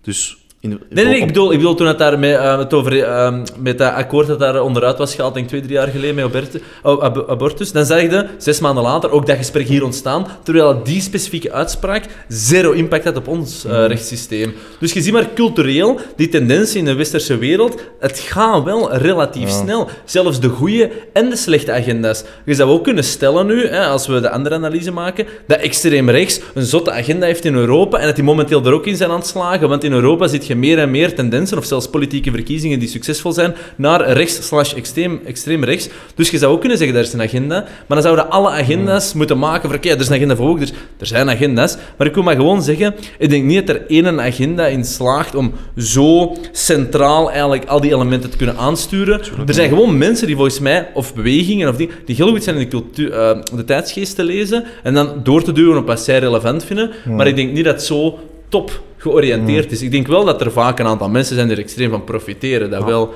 Maar ik weet niet of dat het zo aangestuurd is. Natuurlijk, het kan, en er zijn ook veel meer dingen achter de schermen onderhandeld dan we soms denken. En daar ben ik dan wel naïef in. Hè? Dus, Nee, maar je zegt heel goed. Ik denk dat je an- analyse wel, wel, wel, wel steek houdt. Want opnieuw, je hebt niet een aantal mensen, ook niet die acht rijkste mensen, die rond tafel zitten met een schaakbord om, om een keer te gaan bepalen waar wat het super naartoe cool moet. zou zijn. Hè? Sunt dan niet? Ehm, allee, pas op, misschien is het wel, maar, Ja, allee, ja, ja. Oh, maar, dan, jongen. maar dan nog... dan- Zware maar dan nog, uitspraak. maar dan, Is dat maar dan nog is het eigenlijk wel... Zal dat altijd mislukken, want die gaan ook ruzie maken. Ja, ja. Ehm, maar ik vind wel, allee, dat is hoe ik het ook zie, van... Soms maak ik me wel zorgen over bepaalde tendensen die ik zie gebeuren. Maar eens. Maar dat is, dat is thema per thema. En, en, en, en dat is niet één iemand of verschillende mensen die daar... ehm, En het ding is gewoon, macht komt graag samen en macht, ehm, hoe moet ik het zeggen, hangt graag samen. In die zin, hè, bij het ja, WEF, daar zie je dan zo van die tendensen nu, waar dat, denk ik heel veel mensen zo extreme macht toe-eigenen aan WEF. Ik denk niet dat dat het geval is. Ik denk wel dat dat een forum is waar heel veel machtshebbenden graag samenkomen, indruk op elkaar maken en daardoor per ongeluk dat we allemaal een profileringsdrang doen van oh, nee, ik ben het er ook mee eens en dit en dat. Omdat we dan weten, nu heb ik toegang tot die macht. En dat er zo per ongeluk tussen aanhalingstekens ehm, een soort van agenda kan ontstaan. Langs de andere kant, je ziet natuurlijk wel ook van dergelijke grote conferentietoestanden. Je hebt dus G7, G8, dat zou er ook dan een soort van agenda-principe kunnen noemen. Waarin dan natuurlijk wel grote globalistische agenda's gesloten worden. Dat is effectief wel dat zo. je met, met macht begint, Maar WEF heeft altijd- bijvoorbeeld, wacht, ik kan even van, WEF heeft een heel conspiracy gegeven achter zich, maar G7, G8 en BRICS, daar doen we normaal over van, ah, dat is strategisch slim, dat is Ja, maar het ding is, het verschil is met G7, dat zijn zeven landen die beslissen om samen te komen. En het WEF is eigenlijk een persoonlijk project van iemand Waar die alle- 50, 50 jaar geleden is aan mij gestart. En eh, ik geloof niet, ik heb dat straks al aangehaald, dat die eh, ehm, heel de wereldrichting bepaalt. Ik vind wel dat die man iets te veel macht heeft. Ja, maar En al onze regeringsleiders kunnen morgen stoppen met er naartoe te gaan. En- hè? dat Dus wij ze eigenen die echt... Maar- maar dat doen ze maar dan doen wij het, hè? Ja, maar, maar Die persoon heeft niet die macht. Het is omdat iedereen er naartoe blijft gaan dat het eh, Maar ik vind wel, als, als je daarover spreekt, dan word je heel snel... Als, je daar kritiek... Ik heb daar kritiek op. Ja. Over... Ik vind dat die organisatie iets te veel macht heeft. Het is niet democratisch verkozen. Heel de wereld gaat er naartoe. En die man, de voorzitter, die heeft zelf gezegd... We penetrated different eh, eh, governments. Tuurlijk. Ehm, en ik vind dat wel zorgelijk en ik vind dat er moet gesproken worden. Helaas, eh, als je daarover spreekt, dan krijg je direct weer al die stempel op je hoofd van er is een complotdenker. En dat komt omdat er effectief heel veel mensen die helemaal van padje zijn, daar de grote duivel in zien Mm. en daar heel veel andere verhalen aan gaan koppelen. Maar dat, het is wel maatschappelijk relevant, vind ik, om daarover te, te spreken. Dat volg ik wel. Uh, en, en dat gebeurt iets te weinig door die framing. Uh, maar binnen een jaar of twee of vijf is die man dood en dat WF zal blijven, zal blijven bestaan. Dus dat is niet de, de, de duivel, maar... Uh, nee, maar het is inderdaad een machtsorgaan dat al ja. gecreëerd en, en groeit. Dat, is, en dat zie je inderdaad... op, op, op, heel veel gebieden. Ik heb dat straks ook de WHO aangehaald. En meer en meer komen er organisaties... Die uh, heel veel wegen op beleid. Die, die hmm. eigenlijk... Dat komt. Maar wat dat niet slecht is, hè? ik vind dat zeker nee, het, niet het slecht kan, dat er kan zijn. onafhankelijke dingen maar de WHO zou ook die macht kunnen creëren. Als, als dat effectief ook democratisch is. Hmm. Maar hè, de WHO is een ander voorbeeld. En als een, da, daar... Ja, maar is onze politiek democratisch? Demo ja, maar wacht, wacht, wacht. wacht. Laten we ah, wel, ah, wel, dat wil ik maar zeggen. Hè? Nee, akkoord, akkoord. Onze politiek is evenmin democratisch als onafhankelijke organisaties. Dus daarmee vind ik dat net goed dat die, dat die wisselwerking erop Tenminste, de kans om elke vier Eigenlijk democratie is een leugen, maar bon. Ja, ik ben akkoord, maar ik ben ergens akkoord. Maar ja, akkoord gaan naar We mogen nog wel gaan stemmen elke vier, vijf jaar. Als Alexander maar wat is die waard? Als Alexander Kroot gigantisch verkloot, dan kunnen we niet wegstemmen. Hmm. Uh, bij de WHO kan dat niet. Bij de WEF kan dat niet. En ik vind iedereen klopt. mag een clubje oprichten. Nee, het nee, WEF is ook maar een stom clubje waar maar... mensen rond tafel gaan zitten. Maar we geven of die mensen hebben zich iets te veel macht toegeëindigd. En ik maak me zorgen dat dat in de toekomst nog erger gaat ik, ik, nee, wacht, wacht even. Nee, nee, nee, nee, wacht even. Maar verwoord het goed, uh, hè? Ja, ja, sowieso. Um, inderdaad, wat je zegt, dat is minder democratisch beslist, hè, als je gelooft in die... In die uh, bon, um, wat dat wel het gevolg heeft, is... En daar komt de democratie dan wel van pas, als niemand erin meer gelooft, per definitie gaan die dan ineens per chance stoppen met bestaan. Dat ga je met beleid en politiek veel minder snel hebben.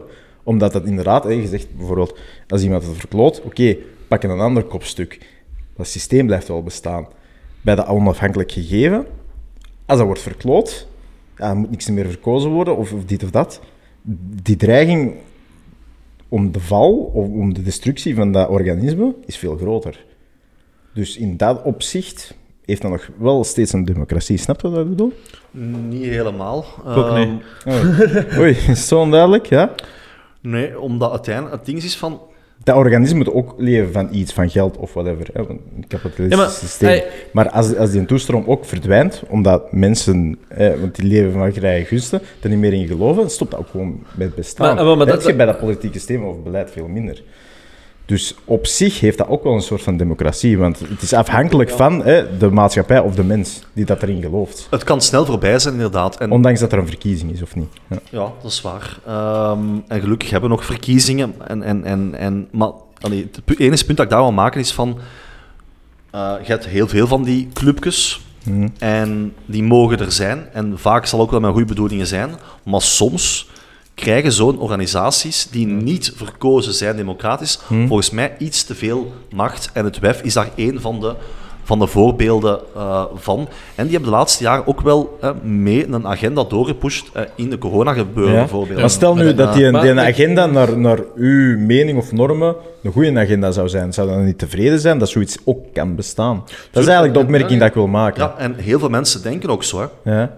Want het WEF is, een, is een, eigenlijk een, een, een- een intelligente organisatie, want die hebben wereldwijd heel veel leden die effectief ook geloven, oprecht geloven, dat ze bijdragen aan een betere wereld. Ja, ja. Uh, en, en dat zou ook wel kunnen zijn. En misschien dat die in de toekomst positieve zaken gaan doen. Maar los daarvan is mijn mening dat we moeten oppassen met zo'n organisaties die wereldwijd iets te veel macht hebben. Ik denk dat de Verenigde Naties is opgericht na de Tweede, na de Tweede Wereldoorlog met heel goede intenties en nooit meer oorlog, bla bla. Ook al zijn we er niet echt in geslaagd, want het is constant ergens wel, wel oorlog. Maar we mogen de volgende jaren, decennia, volgens mij, moeten oppassen dat we, nooit, dat we niet te veel macht uit handen geven. Ik wil dat we hier in Vlaanderen, in België, in onze eigen gemeente, zoveel mogelijk macht behouden. Want hoe dichter de, het democratisch proces bij, de, bij de burger staat, Nee, hoe beter het is dat voor, systeem- voor ons, ja, ja. voor onszelf. Daar dat, is, ben dat is eigenlijk het enige. En relatief rest- akkoord voor mee, de rest, sowieso. allee, Ja. ehm, Maar ik denk, Maar ik ik vind gewoon het feit dat dat het beleid en het politiek systeem en, en whatever allemaal bestaat, eh, van landen of, of unies, dan vind ik het net positief dat er ook gewoon een tegenkracht kan tegenover staan dat onafhankelijk is. Dus eigenlijk moet het oftewel alle twee afbouwen, maar één van de twee afbouwen heeft dan ook weer geen nut, snap je? Maar ik denk helemaal. misschien gewoon nog eens heel kort nog eens te zeggen. Van, Ik denk wel dat dat goed is dat WHO niet democratisch besloten is. Want je ziet al alle problemen van de particratie en hoe dat politiek werkt. Wat ik wel denk, is dat soms beleidsmakers dan in zekere mate meer eh, of expertise moeten inwinnen, of X, Y of Z, maakt me niet uit. Waardoor dat ze niet die extreme soevereiniteit aan bepaalde organisaties toekennen. WHO is een onderzoeksorgaan, er zijn er massa's. Dan kun je zeggen, eh, natuurlijk, er zijn altijd meer credibele en minder credibele organisaties per definitie. Er zijn altijd meer eh, in de pap te brokken dan andere. Maar als je nu 10 WHO's die allemaal concurreren tegen elkaar voor de beste analyse, dan kan eigenlijk democratie en beleid weer het ding doen, omdat je dan automatisch gezonde concurrentie hebt, die niet democratisch is, om het zo te zeggen, maar wel tot de beste analyse, waar dat de politiek haar eigen verrijkt met meer informatie om goede, maatschappelijk relevante beslissingen te kunnen nemen. Nee, maar dat Is zou dat- ideaal dat maar zo is het helemaal niet. Je hebt, maar één WHO, WHO. En die hebben ook, allee, d- daar liggen nu plannen op tafel, om nog meer die soevereiniteit van de land te kunnen onttrekken. Maar dat klopt, maar dat is beleid. Dat ligt niet aan WHO. WHO heeft haar job fucking goed gedaan. Maar eigenlijk is het beleid dat gefaald heeft om die onafhankelijkheid niet te blijven garanderen. Snap je? Dus voor mij moet WHO niet eh, democratisch besloten worden. Ehm, uiteindelijk is ons lokaal beleid democratie. Europa zou dat ook moeten zijn. We staan een tikkeltje verder daarvan. Maar die slaagt er eigenlijk dan niet in om die onafhankelijkheid te blijven garanderen. Bijvoorbeeld op eh, eh, geneeskundige inzichten en zo. Het ding en dan denk ik, dan zouden we daar moeten voor zorgen dat we dan vijf of tien WHO's hebben, again, die concurreren. En dat we die alle vijf een soort van evenwaardig lidmaatschap geven tot toegang van X, Y en Z. En dan Nee, maar, maar het is probleem is, gewoon ik- volg u, blijven. ik volg welk u, maar, niveau dat het ik spel volg wordt maar gespeeld. er is er maar één. Hè. Er is geen concurrentie en... Nee, maar dat is omdat we dat toelaten. Ja, dat wil ik inderdaad. zeggen. En hoe, hoe langer, hoe, hoe meer dat die macht naar zich toe trekken. En pas op, dat kan ook heel goed zijn. Er kan volgend jaar een gevaarlijk virus komen eh, waar we effectief ehm, mondiaal op een juiste manier moeten, moeten reageren. Ehm, en dan kan het handig zijn dat er een organisatie is ehm, die met regels komt of met raadgevingen komt om daar zo goed mogelijk mee om te gaan. En zo is de WHO ontstaan, ik denk in 19... Ja, eh, ook, eh, het het zal Amerikaanse 57, instituut opnieuw, 50, hè? 65 jaar geleden. Met de beste intenties. En dat was toen ehm, vaccinaties tegen ehm, Ja, ja, maar- bepaalde ziektes, goed, polio ja. en zo. Allee, heel goede zaken, denk ik, die daar eh, eh, gekomen zijn. Maar de laatste jaren zien we dat die meer en meer macht naar zich toetrekken.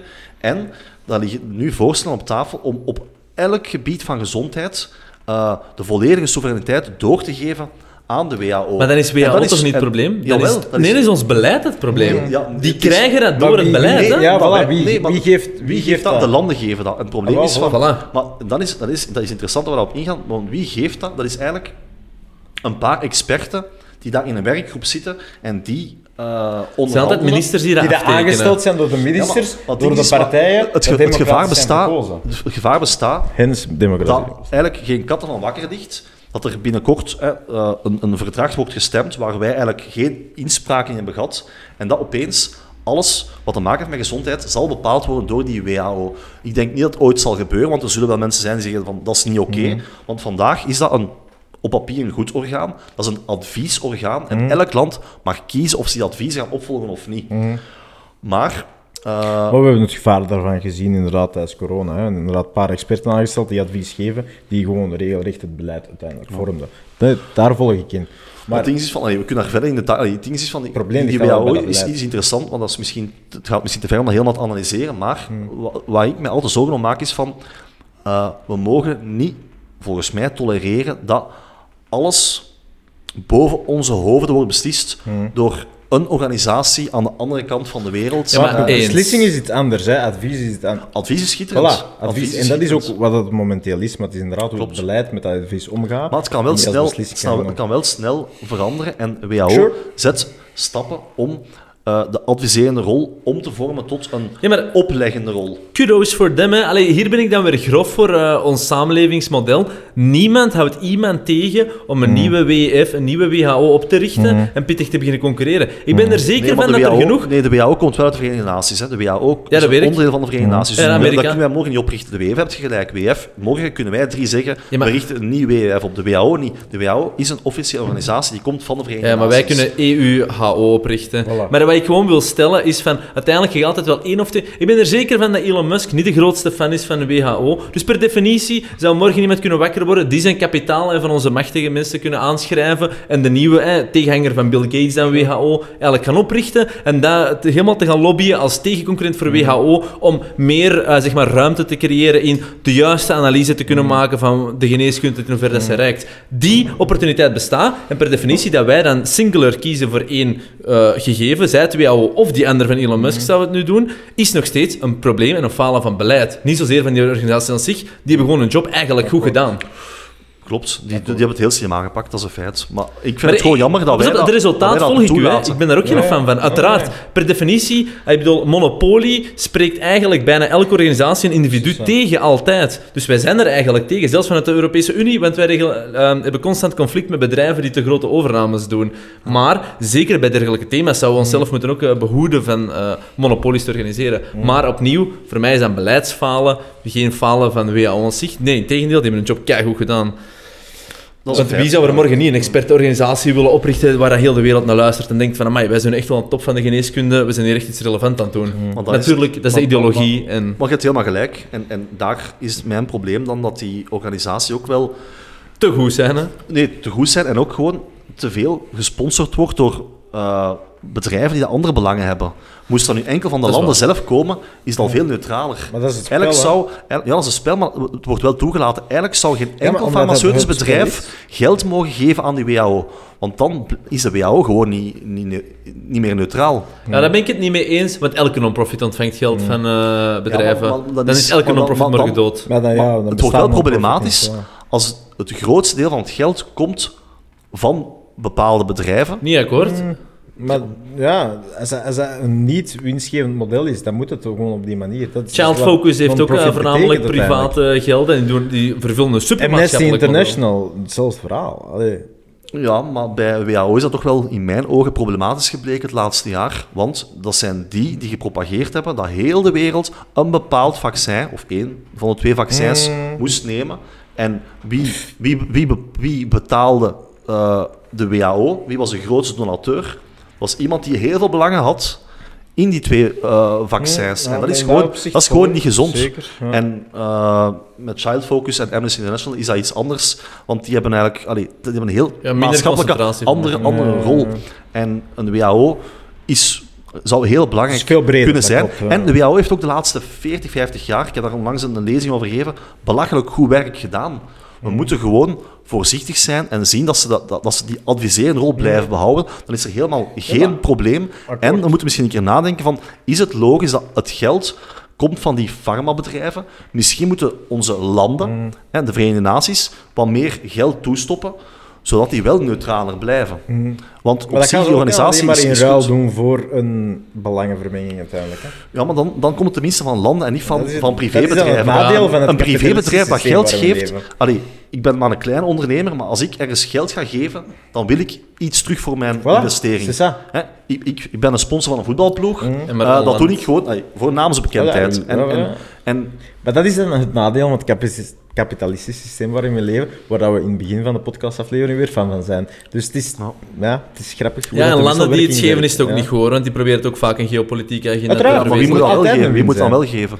Maar ik heb geen probleem met de financiering van WHO en WHO aan zich. Ik heb een probleem met het beleid dat singulair probeert te kiezen voor die hun adviezen. Dan denk ik, ik vind dat bijvoorbeeld het beleid van de Europese? Unie is, we moeten vijf WHO's aangeschreven hebben die wij als Europese Unie credibel eh, aanvaarden en, eh, of, of ervaren. En op basis van altijd die vijf zal dan het beleid of de politiek haar keuzes moeten maken, waar dat ze ook zijn. Maar gewoon die interne concurrentie tussen die vijf organisaties die 100% gaan ontstaan. Nog steeds zal daar soms een eenheidsdenken ontstaan, maar je gaat zien dat het al deels genuanceerd is. Net zoals we ook op andere monopolies Het voor- beleid Moest is er- eigenlijk moest de facto moest het er enige orgaan. komen, ik zou, ik zou Dat ik de doen. springen, maar ik denk niet dat trap zal gebeuren.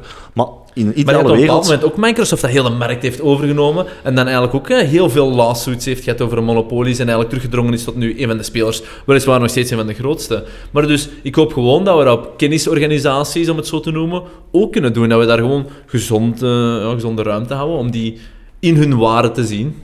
En dat zou uiteindelijk ook wel gebeuren. Want hè, ik, ik, ik herhaal mezelf vaak, maar actie en reactie, als er daar echt excessen Ja, ja. gebeuren, Dat dan vroeg of laat komt dat toch Eh, eh, boven en zo. verliezen alle, alle geloofwaardigheid. En dan is het Dus- helemaal kapot. eh. En daarom heb ik eigenlijk, allee, ook al maak ik soms veel lawaai, ik ben er eigenlijk wel vrij gerust op dat het allemaal wel goed zal, zal komen.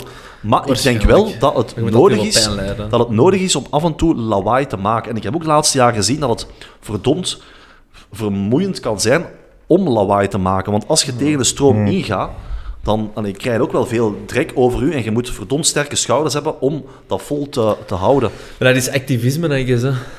Ja, Ik klopt. weet dat je het zo niet zou benoemen, maar... eh, Nee, nee, ondertussen stil dan wel. Eh, vroeger had ik dat anders gezien, maar eh, ik heb de laatste jaren inderdaad, als ik daarover terugkijk, een, een activistische rol, rol gehad, omdat ik het ook belangrijk, allee, belangrijk vind om...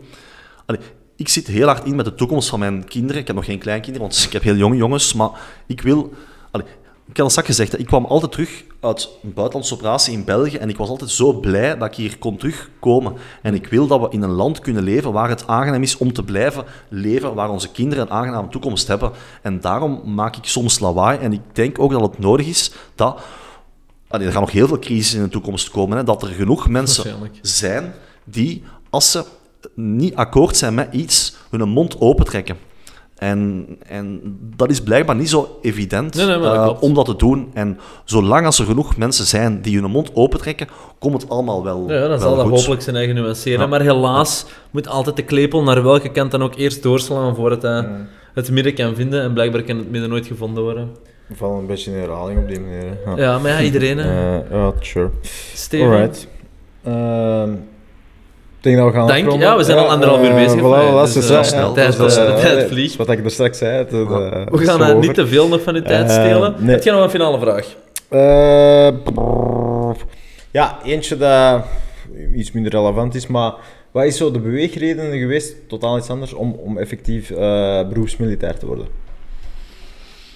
Ehm, ik kom niet uit een militair gezin. Niemand Ja. in mijn... In Oh, mijn boeit, boeit mij altijd. zo. eh, niemand in mijn familie was militair. Mhm. En eigenlijk is het vrij simpel. Allee, Ik ben, ik ben oudste van vijf kinderen. Hm. En ehm, ik kom uit een normaal gezin, hè, niet arm, niet rijk, hè, we zeggen dat middenstand.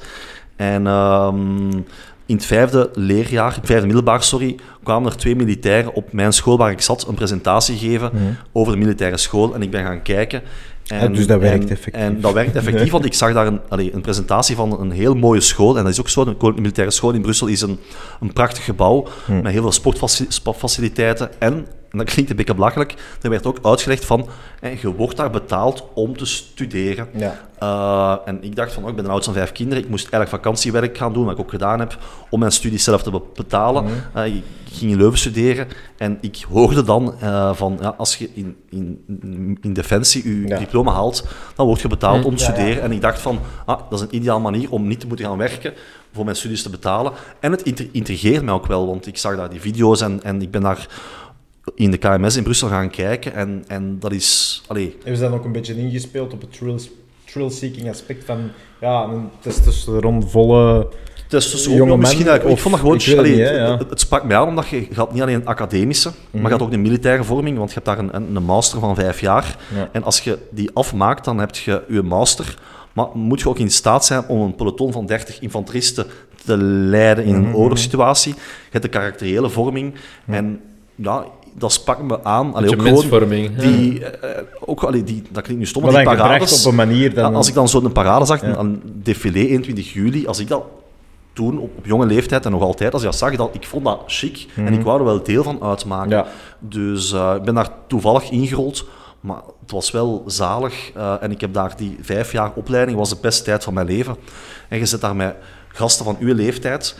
Ehm, iedereen is daar gelijk. Allee, ik bedoel, Mm, ik je draagt allemaal je dezelfde kleren. Ja, uw achtergrond boeit niet, het is wat je En- nu doet. Ja, Ja. effectief. En, en je leert daar ook effectief wel enerzijds respect hebben voor oudere mensen, voor je collega's, voor elkaar. En je leert dat je op Ja. je eentje niks kunt realiseren. Hè, je begint daar bij een, dat noemt een MIF, mili- militaire initiatiefase. Dat is een, een opleiding van, van, van zes weken, waar het eigenlijk de bedoeling is om die nieuwe recruten eigenlijk af te breken en terug op te bouwen. Dat klinkt Ja. hard, maar eigenlijk is dat wel nodig. Ja, en je leert daar... creëren waar we eigenlijk vandaag de dag een beetje nood aan hebben ook. Dat Ja. denk ik wel. En je leert daar eigenlijk dat je enkel iets kunt bereiken door samen te werken. Mhm. en, en je hebt daar altijd mensen die fysiek sterker zijn en iets minder sterk. Maar die fysiek minst sterke moet mee. En, En die heeft ook weer andere capaciteiten. Sowieso, dan, hè, effectief. En dat leer En dat vind ik eigenlijk wel... Allee, ik ben heel blij dat ik dat heb gedaan. Ik, ook, allee, ik ben er 8, 18 jaar geweest. eh, Dat is stevig. en, en, heel veel geleerd, heel veel gezien. Ook heel veel culturen tegengekomen. En, en, en, eh, Legerplicht? Voor tegen? Maar kort, het is gewoon om eh, er even op in te zoomen. Ik zou eerder gaan voor een, ehm, ehm, een, een, een community-plicht. van, van, ik denk dat het positief kan zijn dat elke jongere hè, tussen zijn 18 en 20 gedurende drie à zes maanden iets doen voor de samenleving. En dat kan in defensie zijn, maar dat kan ook zijn in een ziekenhuis. Ehm, ja, ja. En daar Toch ben ik eigenlijk getrokken, ja. daar ben ik voorstander, daar ben ik voorstander Ja. voor om gewoon, ik merk, en dat is mijn persoonlijke gevoel, misschien ben ik zelf oud aan het worden, dat er bij de jeugd heel weinig respect is, vaak voor oudere mensen. Dan ben je oud aan het En, worden. en ik had dat zelf ook op mijn 18, want, want, want iedereen... Allee, Elke tijdens- jongere en- heeft hetzelfde respect. Tijdens zes weken van militaire initiatiefase, eh, iedereen moet daar iets leren. En wat mijn probleem was, ik was fysiek best sterk, ook eh, academisch, eh, maar ik had heel weinig, of ik had te weinig respect voor, eh, Gezag. voor gezag, eigenlijk, daar ja. op neer. En dat is er bij mij ongeveer letterlijk Ingeklopt. ingeklopt, maar letterlijk. En Ja. vandaag mag zoiets niet meer. Hè. Op, op een school mocht je genetiek geven aan een kind. Ja. Ehm, en ik, ik heb daar wel allee, van alles geleerd dat mij volgens mij wel een beter persoon Ja, maakt. dat maakt gewoon humble. en hè. daarom, defensie, allee, een, eh, een, een dienstplicht zou ik eerder nee zeggen, maar een, een, een community... Een alternatief. Altijd, allee, dat zou niet slecht nee, zijn. En dat is goed, want er komen, zoals je met je zei, alle vormen van de samenleving komt daar Ja, samen sure. en heeft één gemeenschappelijk doel. En Ja. eh, wie of waar je zijn, maakt er minder uit. En dat zou ook goed zijn om verschillende culturen, en ik- nee, ja, ja. culturen samen te brengen, want dan zou iedereen dat moeten doen. Ja, ja. Eh, want vandaag denkt, de, allee, denkt, eh, denkt de blanke man dat eh, zijn buur eh, misschien een krapul is, hè, maar als je dan samen in een peloton zet of samen laat maar werken dan in een nuanceert ziekenhuis, altijd. en- maar dan, dan kom je dichter bij elkaar. Ja, het Ehm, bevordert gewoon so- sociale cohesie. Ja, ik ben eigenlijk keihard voor. Exact. De communityplicht vind ik wel een woord. Moeten we 100% Alright. doen. Interessant om in de politiek te lanceren. Ah, Dus- nog een allerlaatste vraag. Politieke ambitie nog op eh, korte termijn, ja of nee? Kort. Ehm, Oeh. idealiter wel. Eh, ja, ik kan dat niet ontkennen. Dat is. Ik kom uit de politiek. Ik heb, Lokaal eh, of nationaal? nationaal liefst. En wat bedoelt je met nationaal? België of Vlaanderen? Eh, ja, we stemmen sowieso Vlaams. Hè. Ik bedoel, eh, we kunnen niet voor iemand stemmen uit Charleroi of Namen. Oh ja, maar zou je Dus, gaan voor Vlaams geweest of voor België federaal? Als ik mag kiezen, zou ik graag in de Kamer zetelen. Ja, Belgisch. Ja. Zo. Maar goed, ik heb geen partij, dus, Dus, eh, eh, momenteel... partijen, eh, kandidaat hier. Nee, Steven. Ja. ehm, We een aantal thema's kunnen behandelen, niet Ja. alles. Ja. het is ja, inderdaad. We kunnen er nog zoveel uren aan bereiden natuurlijk. Maar eh, het was heel tof. Eh, merci om langs te komen. Heel Dank voor het uh, warrige gesprek, waarin Ja. we toch een aantal hoofdthematieken Ja, hebben zeker. het zijn wat dingen opgooien, wat nadenken, wat filosoferen. Dat is waar dat om draait. Nee, dank u dat ik mocht komen. Ik vond het ook heel aangenaam. Veel succes. En de volgende keer eh, ga ik wel whisky drinken, ja. want... eh, ja. Ja. Dat is dan op uitnodiging van u dan. ja, check. Alright, tot. Later. Tot Bye.